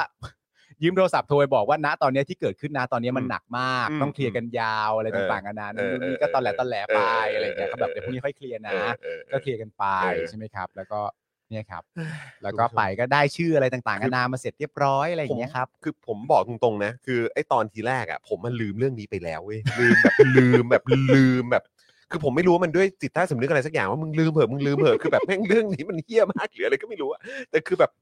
คือมันไม่อยู่ในหัวสมองผมแล้วอะแล้วแบบพอให้ปาล์มแบบเฮ้ยเราจะคุยเรื่องอะไรกันต่อดีวะเราเฮ้ยเรื่องวันนั้นไงเราแบบเรื่องอะไรวะอะไรอย่างเงี้ยแล้วแบบก็มันก็พูดพูดอยู่ประมาณสักประมาณเกือบประมาณ 5 นาทีอะ เออ แล้วผมแบบโอ้ยเฮียกูเริ่มจำวันนั้นได้แล้ว ไอ้เฮียคือแบบอื้อหือคุณผู้ชม ผมถึงบอกว่ามันสองทศวรรษแล้วครับคุณผู้ชม สองครับ ทศวรรษแล้วนะครับ มันสอง คุณ ท ผู้ช ศ ครับ วรรษแล้วนะครับคุณผู้ชม ครับผม เออนะครับผม แต่ว่านั่นแหละครับ มันก็มันก็เป็นเรื่องสมัยเด็กๆนะครับ ครับผม มันเป็นเรื่องที่แบบเด็กน้อยนะครับ แล้วมันก็แบบมันเด็กมสามอะฮะอายุสิบห้าอะไรอง ไม่ เงี้ แต่หลายคน เ บอกว่ามันเป็นสุดยอดทีมเวิร์กนะแต่ผมว่ามัน มันมันมันมัน ผ ไม่ มว่า ดี มัน ฮะ เป็นความ ไดี ความบังบังเอิญด้วยป่ะ มันเป็นความบังเอิญ ใน ด้ว การ ย ตัดสินใจณเวลานั้นน่ะ เออ เออของ ณ สอง เวลานั้น จอ ว่าแบบอะไรต่างๆนานาเพราะเพราะเพราะผมก็เชื่อว่าคุณกับคุณจิ๊บอะในตอนนั้นที่เลือดเพื่อนมันแรง เออ ๆมากๆอะ มันก็แบบโอ้ยไม่ได้แล้วกูต้อง เอ ช่ อ วยแล้ เอ ว อคุณมีความรู้สึกว่าคุณคุณจะอยู่เฉยๆไม่ได้ ไม่ได้ ต้องทำอะไรสักอย่างนะฮะเพราะฉะนั้นมันก็เลย เหมือนแบบอย่างน้อยก็เฮ้ยเผื่อแบบสถานการณ์มันจะขี้คายขึ้นเว้ยอะไรอย่างเงี้ย ใช่ เออ ใช่ แบบเอออะไรอย่าง เพราะเงี้ย ฉะนั้นมันก็จบทางเนี้ยครับ ส่วน ครับ เอ่อน้องอีกโรงเรียนหนึ่งที่ที่เอ่อเขาโยนโบว์ลิ่งกันอยู่ก็ ผมก็จำได้นะครับว่า ว่าก็ในกลุ่มก็ โรงเรียนอะไรนะโรงเรียนอะไร ผ นะ มจำไม่ได้ไม่น่าไม่แน่ใจว่าเป็นโยธินบุรณะหรือว่า ก็ ห ค รื ง อว่า โซนโซนๆนั้นแหละ โซนๆนั้นแหละ เออ ประมาณ ใช่ โยธินบุรณะ ใช่ แต่ว่า ใช่ แต่ว่าอย่างไรก็ดีผมก็จำได้ว่า ใช่โยธินจริง โย ด้วย ธิน จริง ว่า อืม ว่าน้อง ตอนนั้นสมัยยังไม่ย้ายโรงเรียนนะฮะ ใช่ใช่ใช่ เออโยธินตอนนี้เขาย้ายไปแล้วนี่ใช่ไหม ๆ ใช่ เออครับ แล้วผมก็จำได้ว่าน้องๆ กลุ่มนั้นก็ก็ได้มีมาเป็นแฟนกันอะไรอย่างเงี้ยนะฮะก็ นั่นแหละครับคุณผู้ชมนะฮะก็เอ่ออันนี้แชร์ให้ฟัง โอ้ย ว่าเออแบบไม่ควรทำตามนะครับ ใช่มันไม่ดีครับ นะฮะไม่ดีนะค มั รั นไม่ดีครับ ไม่ควรนะครับ ครับ คว ผมมัน ทำตา ไม่ดีนะฮะมันไม่ควรทำตามนะครับ ใช่ไม่ได้นะไม่เอานะฮะ เอาละครับคุณผู้ชมครับ เรื่องเล่าของเราก็จบแต่เพียงเท่านี้นะครับคุณผู้ชมครับ ก็เติมพลังเข้ามาได้นะครับ โอ้ เติมพลังในเอ่อด้วยเหตุผลที่ว่าอ๋อสองคนนี้มันสำนึกแล้ว ใช่ครับมันสำนึกแล้ว เออครับผ มันได้กลับตัวแล้ว ใช่ นะค กา รับ ร ผ กาม รเอาเรื่องนี้มาเล่านี่คือแปลว่าสำนึกแล้วว่า ใช่ มันไม่คถูรั ก บ ต้องไม่ควรทำนะครับนะฮะในกลุ่มนั้นครบใช่ไหม ครับ เอ้ย ครบนะฮะครบ ครบ ใช่ไหม ครบ เอ ครบ อ ครบ ครบครบนะครับ นะครับครบ ปรารถนาแบบบันเทิงมากครับผม ครับผม เหนื่อยไหมล่ะ เออ อย่างกับหนังแอคชั่นเลย อืม นะ คุณผู้ชม โอ้ นะ โอ้ยโอ้ยเดี๋ยวดูคอมเมนต์คุณผู้ชมหน่อยสิเขาว่ายังไงกันบ้างนะ เลว อ๋ อ เลว เลว พวกคนเลว แม่งก็เลวจริงๆ แล้ว อะ แบบเราไม่เถียงครับ ตอนนั้นมันเลวจริง ก็ ครับ เลวจริงๆอะ ครับผม มันคือ ไอ้ไอ้แต่ประเด็นคือ ในตอนที่เราเด็กๆอะ อืม สิ่งที่เราเป็นซึ่งมันเลวนะฮะ อืม แต่สิ่งที่มันน่าคิดก็คือว่าทำไมเราถึงสลัด สลัดโมเมนต์ที่เรามีความรู้สึกว่ามันเครียดอะ อืม ออกไปจากตัวเองได้เร็ว จังเลยอะหรือว่ามันไม่ได้แคร์หรือมันไม่ได้เห็นว่าเป็นเรื่องใหญ่ตั้งแต่แรกหรือมันคือยังไงวะทำไม หรือว่า หรือว่าพออยู่ในกลุ่มเพื่อนเราก็เลยต้องโชว์ว่าเราไม่แคร์หรือหรือมันมึงว่ามันคือยังไงวะนะตอนนั้นอะ ผมว่า ผมว่าไอ้ไอ้เรื่อง เรื่องหลังนี้ก็ใช่นะ เวลาอยู่ในกลุ่มเพื่อนใช่ปะ เออ มันมี เพราะมันแฮปปี้แฮปปี้กับ เด็กอะ เพื่อนๆเออ คือยังวัยรุ่นเนี่ย เออ เออ มันก็จะจริง ๆ ผมมีความรู้สึกว่าตอนช่วงวัยรุ่นเนี่ยมันเป็นช่วงเวลาที่แบบ เราก็ต้องยอมรับนะว่า เสาหลักอันหนึ่งในชีวิตของเราอะ่ะ คือเพื่อน มันก็คือเพื่อนจริงๆอะ เออแล้วถ้าแก๊ง ณณเวลานั้นนะ ใช่ เออ แล้ แต่ ว ผ ถ้า มผมไม่รู้ว่าคุณผู้ชมแบบมีโมเมนต์แบบประมาณไหนบ้างแต่คือแบบสำหรับผมอะ่ะหรือว่าในกลุ่มกลุ่มพวกเราอะ่ะ อืม มันจะมันจะมีการเขาเรียกว่าอะไรอะ่ะให้ให้คุณค่า ใช่ กับไอ้เรื่องของไอ้คำว่าเพื่อนเนี่ย เออ เออมากมากคือแบบเหมือนเหมือนแบบ อย่างสมมติพ่อแม่บอกว่าเออแบบ เดี๋ยว เสาร์นี้เราจะไปงานนี้กันนะ หรือว่า อ่า อ่ะสมมติเป็นต้องไปงานศพหรือต้องไปงานงานบวชหรือต้องไปอะไรอย่างเงี้ยแล้วเราก็ อืม เฮ้ยแต่อยากอยู่กับเพื่อนอ่ะ เอออยากอยู่กับเพื่อนมากก มัน ว่า มันจะมีความอะไรแบบเนี้ยมากกว่า ใช่ อะไรแบบเนี้ยซึ่งแบบถ้าเลือกได้ก็อยากอยู่กับเพื่อนอ่ะ ใช่ เออมันจะมีมันจะมีฟิลนี้เยอะเพราะฉะนั้นก็คือโอปินเนียนหรือว่าสิ่งที่ความคิดเห็นของเพื่อน หรือว่าสิ่งที่เพื่อนมองเราอ่ะ เออ มันสำคัญ มันก็ ออ รู้ มันสำคัญ เรารู้สึกว่าสำคัญแล้วรู้สึกว่าโหแบบกูต้อง กูต้องมีความแบบว่า คือแล้วแต่ละคนมันก็จะมีความรู้สึกว่าเออแบบเวลาทำเรื่องนั้นเรื่องนี้โอ้ยเจ๋งว่ะเจ๋งโอ้โหมึงแม่งเออเก๋าว่ะอะไรอย่างเงี้ยเอออะไรอย่างเงี้ย มั มัน น ก็จะ มั มี น เรื่อ เหมือง น พวกนี้ด้วย มันเหมือนตอนที่สมมติว่ากู หลังจากเรื่องหลังจากเรื่องอะไรต่างๆนานาที่เป็นเรื่องแบบเครียดๆมันจบลงแล้วอะ อืม แล้วกูยังสามารถจะหน้าด้านเข้าไปหาน้องกลุ่มผู้หญิงกลุ่มนั้นได้อะในณตอนนั้นกูก็คงมีความรู้สึกว่ากูเท่มากอะนะ ไม่แล้วอีกอย่างกูว่าลึกๆภายในใจของเรา เราก็มีเราก็น่าจะรู้สึกในระดับหนึ่งว่า แต่ตอนนั้นมันคือช่วงประมาณมสามอะนะ เออ มสามซึ่งก็เป็นช่วงที่แบบมต้นน่ะ มันอาจจะยังมีความรู้สึกว่าเหมือนแบบ ยังเป็นปลายปลายๆของการเป็นเด็กแล้วอะ ใช่ใช่ใช่ แล้วแบบมันจะยังมีความรู้สึกนิดๆอยู่ว่าเหมือนแบบมาว่าไม่ต้อง คือกูไม่ใช่ผู้ใหญ่อะ ใช่ มันมันทุกอย่างมันไม่ใช่เรื่องจริงจังหรอก เอออ อะไรอย่างเงี้ย แบบไม่ได้ต้องซีเรียสอะไรขนาดนั้นะร เออ งี้ย มันไม่เป็นไรเดี๋ยวก็เดี๋ยวก็เคลียร์ได้ แต่พอแต่ถ้าพอเริ่มโตขึ้นไปอ่ะมันก็จะมีเริ่มความว่าโอ้โหไม่ได้เดี๋ยวแล้วเรื่องสอบเอ็นสอบเข้ามหาลัยแล้วก็แบบโอ้โหแบบความสัมพันธ์ระหว่างเพื่อน กับเพื่อนที่จบกันออกไปจะเป็นยังไงอะไรอย่างเงี้ย เออ มัน มั มัน น เริ่ม คิด มัน เยอะ เริ่มมีอะไร คิดเยอะ คิคิดดเยอะ เพิ่มมากขึ้นแต่ไอตอนแบบช่วงนั่นแหละปฐมมาจนถึงมต้นเนี่ยมันจะมีความเข้มข้นตรงจุดนี้มากนะ เออ ตามความรู้สึกนะ เข้าใจ ตมควา เข้าม ท ใจ รงจำอะ ผมก็ผมก็รู้สึกเหมือนกันนะตอนนั้นมันอารมณ์แบบ เพื่อนย่อมไม่ทิ้งกัน เอออะไรอย่างเงี้ย ค ใจ วามแน่น มาก แฟนของเพื่อนเรา เออ นู่นนี่แล้วแบบ ไอจิ๊บก็เป็นคนหนึ่งที่มันแสดงให้เห็นว่าโอ้โหมันใจมาก โอ้จีบแม่งเพื่อนล้วน เวลามีมีเรื่องอะไรมันซิ่งมอไซค์มาเป็นคนแรกเลย คนแรกทุกที ใช่ใช่ อยู่ในที่เกิดเหตุเสมอ ใช่ คือใช่เป็นคนที่อยู่ในที่เกิดเหตุเสมอ ใช่ครับ เหตุผมอ่ะไอจิ๊บก็อยู่ เหตุไอปาล์มไอจิ๊บก็อยู่ จิ๊บก็อยู่เสมอ ใช่ เราเราไม่ค่อยเคยจะไม่อยู่หรอก ใช่ใช่ใช่ใช่ นะครับ โอ้โห คุณอะไรนะ คุณยุทธป่ะโคเบนบอกว่ามอต้นมันสุดแล้วครับโอ้ ใช่ไหม ครับผมนะฮะเพื่อนพ้องเหมือนแขนขา ลูกเมียเหมือนเสื้อผ้านะอ๋อครับผมอันนี้เป็น ฮะ เป็นเป็นเอ่อเขาเรียกว่าอะไรเป็นคำคำกล่าวใช่ไหมฮะเ ตอนนี้ลูกเมียเหมือนชีวิตนะ เออตอนนี้ลูกเมียเหมือนชีวิตเลย ชีวิตเลย ครับเออครับผม พลังงาน เออนะครับอ๋อ พลังงานเหรอครับ เออ มอต้นผมนี่ขาประจำห้องปกครองเลย อ่า คุณราหู ไม่ต่าง บอก ไม่ต่างครับ ไม่ต่างกัน ไม่ต่างครับ ไม่ต่างกันครับ ฮะ นะฮะอ่ะโอเค โอ้โห นะครับ คุณผู้ชมก็เอ่อวันนี้ก็เอาเรื่องราวในอดีตมามาแชร์ให้ฟัง ผมบอกแล้วคุณผู้ชมว่าทำไมเรา ครับ ถึงต้องรอ 45เปอร์เซ็นต์ ใช่ เห็นไหม ออมันเป็นมหากราบ เรื่องมัน ผิด เออ มหากราบครับ มีความดีหลงเหลืออยู่ไหม โอ้ เนี่ย โห คุณไมเคิลสุวรรณเมธานนท์บอกว่าสามก๊กนะฮะ สามก๊ก โอ้โห สามก๊ก ครับผมแหม คุณผู้ชมถ้าผมจะมีฉายาใหม่ ผมจะมีฉายาใหม่ว่าอะไรฮะผมว่าผมดึกดึกๆงานดีมาสักพักแล้วฮะคุณ ปาล์ม ผู้ชม ปาล์มยูเทิร์น ปาล์มปาล์มข้อสอบหัวใจ ตั้งตั้งมาคุณผู้ชมฮะเดี๋ยวเราจะเลือก เออ สรรอันที่เป็น เออ ทีเด็ดนะฮะแล้วเราก็ เออ เราก็จะปราบการรถไฟ ปาล์มการรถไฟ โอ้โห คุณเบียร์บอกว่าเรื่องนี้โฉดจริงยอมเลย ปราบการรถไฟ เออ โอ้โห นะครับ มีมีชื่อแจ้งมาได้นะครับ ตอนนี้ผมเป็นจอนดึก ๆ ใจดีอยู่ ใช่ครับ นะครับนะแต่ว่าถ้าถ้ามีอะไรที่ที่อยากอัปเดตก็บอกได้ครับ ปาล์มปู่ทองนะฮะ อุ้ย ปาล์มเดอะคอนดักเตอร์ โอ้โห ปาล์มสับราง ปาล์มไม่แพ้ ปาล์มไม่แพ้ ปาล์มสายสับอ่าครับผม โอ้โห เดี๋ยวเลือกเลือกๆกันดูฮะเลือก ปา เลื ล์ อ ม กๆกั กาน ร ดูฮะ ท่าฮะ ครับผม จอน MVP ดีกว่านะฮะ โอ้โหจอน ครับ นี่ ผม เขาเออแล้วคุณผู้ชมถามก็บอกว่า เออ สรุปผมเอ่อรักจอนกับจิ๊บไหมผมรักจอนกับจิ๊บมาก ค ค รั รั บบ ผม แล้วถ้าถามว่าเอ่อถ้าถามว่าปาล์มเอ่อจอนกับจิ๊บเป็นคนเก่งไหม ตอบในตอนนี้ก็จะตอบว่าเลวพอกันนะครับ ผม แต่ว่าณตอนนั้นก็ตอบว่าเก่งมากครับ เก่ เก่ งมามงาก ก ตอนนั้นเก่ง มา ครับตอนนั้นเก่งครับ ถึงว่าคุณสีไม่ค่อยให้ไปไหน โอ้ย อุ๊ย นั่นมันอดีตครับ อดีตแล้วครับ ผม ตอนนี้ผมก็เหมือนเหมือน เออ แมวน้อย เออ ๆ ตัวหนึ่งเท่านั้นแหละครับ ครับผม ครับผม นะฮะปาล์มทริปเปิลโบอ่ะโอ้โหปาล์ม อ่า ลากไส้ ใช่ นะคฮะรับ สองจอเดียซิดเออนะครับปาล์มหลายลางปาล์มเก็บเธอไว้ทั้งสองคน อันนี้เก็บเก็บเธอไว้ทั้งสามคนแล้วล่ะครับ เออนะฮะปาล์มสามทางไหมฮะเออครับผมนะฮะ พอแล้ว เออปาล์มโทษนะเออ ปาล์มโทษนะ โทษนะ ปาล์มห้ามแฟน หยุดก่อน หยุดก่อนเธอ เอาซะเรื่องที่ผมอะไรนะ เมื่อกี้เขียนว่าอะไร เอาซะเรื่องที่ผม แชทไปบอกเลิกแฟนตอนตีสองดูซอฟไปเลยนะครับ อุ๊ย เออครับ ผม ความรักครอบครัวอ่ะจบแล้ว ใช่ ความรักครอบครัวดีกว่า ปาล์มเป็นสไตรเกอร์ ครับผม ปาล์มสามลางนะฮะ ฮะ เออ โอ้ปาล์มสามเลน ปาล์มสามเลนนะฮะเออ เออเอ่อปาล์มล่ำล่ำนะฮะเออ ครับผม อ๋อครับ ผม โอ้โห โอ้แล้วตอนนี้คอนเทนต์เรื่องเล่ากำลังมาแรงด้วย เออ อันนี้ก็ขึ้นไปติดชาร์ตได้เลยนะฮะ ครับผม อืม ปาล์มเดอะสไตรเกอร์พอเล่นโบลิ่งอยู่โโห อ๋อ strike ครับผม โอเค อ๋ออันนี้คือให้ตั้งว่าปาล์มรักครอบครัวใช่ ไหมฮะ มีคนบอกว่าให้มีปาล์มรักครอบครัวมาหลายคนแล้วนะเนี่ย อ๋อโอเค นะฮะคือเพื่อเพื่อเป็นการตอกย้ำนะฮะ ครับ เออ ผม ครับผมนะฮะอ้าวยังไงก็แชร์เข้ามาละกันครับนะครับ แต่วันนี้วันนี้ยังคงเป็นวันนี้ยังคงเป็นปาล์มดึกๆงานดีอยู่ปะ เป็นเป็นไปก่อน เออ เป็ เป็น น ไป ไป ก่อน ก่อนนะ เป็นไปก่อน เดี๋ยวเดี๋ยวปาล์มสามแม่ครัวนี่โอ้โหไม่ใช่ ฮะ ครับผม อันนั้นอันนั้นอันนั้นของกินนะฮะ ครับ เออ ผม โอ้โหแหมอันนี้นะฮะปาล์มสามย่านนะฮะเออครับ ผมเรื่องเล่าคำนี้อ๋อครับ ปาล์มฉึกฉักปุ้นปุ้น อ่าเออปาล์มจึกสักปูนปูนนะครับปาล์มสเตฟานเนี่ยเออ อุ๊ย ครับผมโอ้โหอ้าวโอเค คุณผู้ชม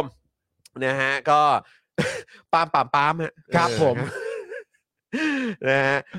โอ้ยนะฮะเออเรื่องพี่ปาล์มน่าจะหลักแสนบวกทัวร์ฮะโอ้โหครับผมปาล์มอยากหยุดแต่เพื่อนสู้กลับ ครับผม ปาล์มทิปเปอร์แชมป์ อ่า เออครับผม โอ้โห โอ้โหอ่ะ เดือดเดือดๆกันไปฮะ เอา เด็กๆก็ ยั เป็น ง อ ค ย่าง ง เงี้ย ยังคงคอมเมนต์ได้อยู่ ครับ นะฮะเดี๋ยวปาล์มเดสตินี โอ้โห เออฮะปาล์มปาล์มพรหมลิขิตนะฮะเออนะครับอ่ะเดี๋ยวยังไงเดี๋ยวเราจะไปย้อนดูแล้วกันคอมเมนต์ ใช่ครับ นะครับว่ามีปาล์มอันไหนที่ที่เอ่อดูเข้าเป้าบ้าง ครับ นะครับนะเดี๋ยวเราก็อาจจะมีการสถาปนา ครับ เอ่อฉายาใหม่ให้ ครับ นะ ผม ก็เดี๋ยวติดตามกันนะครับ แต่ตอนนี้เนี่ยเท่าไหร่แล้วสองทุ่มแล้ว ครับ นะครับแล้วก็เดี๋ยวเห็นบอกว่ามีแข่งวอลเลย์บอลอะไรด้วยนี่ใช่ไหม ใช่ เออนะครับ แล้วก็เดี๋ยวยังไงเอ่อเราก็จะเอ่อกลับมาอีกทีในวันพรุ่งนี้นะครับ ซึ่งพรุ่งนี้เนี่ยก็จะมีคุณไทนี่มาด้วย ใช่แล้ว นะครับ อุ๊ยผู้นี้ไทยนี่มาเหรอ เออพรุ่งนี้ไทนี่มา โอเคได้ เดี๋ยวให้ไท ไ นี่เป็นผู้ฟันธง ด้ได้ได้ได้ เอ่อชื่อฉายาแล้วกัน ครับครับ นะ ค ค รั รั บบ ได้ครับ นะแล้วก็พรุ่งนี้บิวบิวไม่ได้มาใช่ไหม ไม่ได้มาเป็นอาจารย์แบงค์ค พ บ รุ่งนี้เป็นอาจารย์แบงค์ อ่าครับ อ่า ผม โอเคนะครับเพราะฉะนั้นพรุ่งนี้ใครรอเจออาจารย์แบงค์เดี๋ยวพรุ่งนี้ก็จะได้มาเอ่อเขาเรียกว่า ติดเอ่อเขาเรียกรียูเนียนกันอีกครั้งหนึ่ง ครับ นะ ผม นะก็เดี๋ยวติดตามกันนะครับ แต่วันนี้หมดเวลาแล้วครับคุณผู้ชมครับนะก็ขอบพระคุณคุณผู้ชมมาก ๆ เลยนะครับ ยังสามารถเติมพลังให้กับพวกเราได้อยู่นะครับ ผ่านทางบัญชีกสิกรไทย 0698975539 หรือสแกน QR Code ก็ได้นะครับนะ แล้วก็อย่าลืมมาเป็นเมมเบอร์เป็นสปอร์เตอร์การเดือนละ 150 บาท ตกวันละ 5 บาทเท่านั้นครับคุณผู้ชมครับ ครับ นะ ผ ฮะ ม แล้วก็เอ่อใครนะครับนะที่อยากจะมาติดตามเรื่องราวนะฮะเอ่อข่าวสารต่างๆเนี่ยก็เดี๋ยวพรุ่งนี้เจอกันไทนี่มาด้วยนะครับ ครับ นะฮะ ผม วันนี้หมดเวลาแล้วนะครับ ผมจอมยูนะครับ จอนดึก ๆ ใจดีนะครับ คุณปาล์มดึก ๆ งานดี เอานี้ไปก่อน อ่านะครับแล้วก็แน่นอนนะครับ คุณบิวนะฮะพี่บิวตะล่อมของเรา ครับผ นะ ม ครับนะพวกเรา 3 คนลาไปก่อนนะครับ สวัสดีครับ สวัสดีครับคุณผู้ชมครับ Daily Topics กับจอห์นวินยู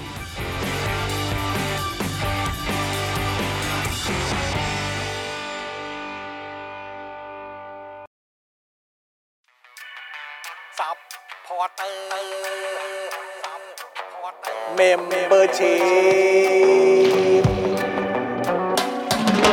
ซัพพอร์เตอร์ซัพพอร์เตอร์ฉันอยากเป็นซัพพอร์เตอร์ซัพพอร์เตอร์ซัพพอร์เตอร์ฉันอยากเป็นซัพพอร์เตอร์กดง่ายๆ แค่กดจอยด้านล่าง หรือว่ากด subscribe ก็ช่วยสมัครกันหน่อยซัพพอร์เตอร์ซัพพอร์เตอร์ฉันอยากเป็นซัพพอร์เตอร์ซัพพอร์เตอร์ซัพพอร์เตอร์ฉันอยากเป็นซัพพอร์เตอร์ซัพพอร์เตอร์ซัพพอร์เตอร์ฉันอยากเป็นซัพพอร์เตอร์ซัพพอร์เตอร์ซัพพอร์เตอร์ฉันอยากเป็นซัพพอร์เตอร์สมัครซัพพอร์เตอร์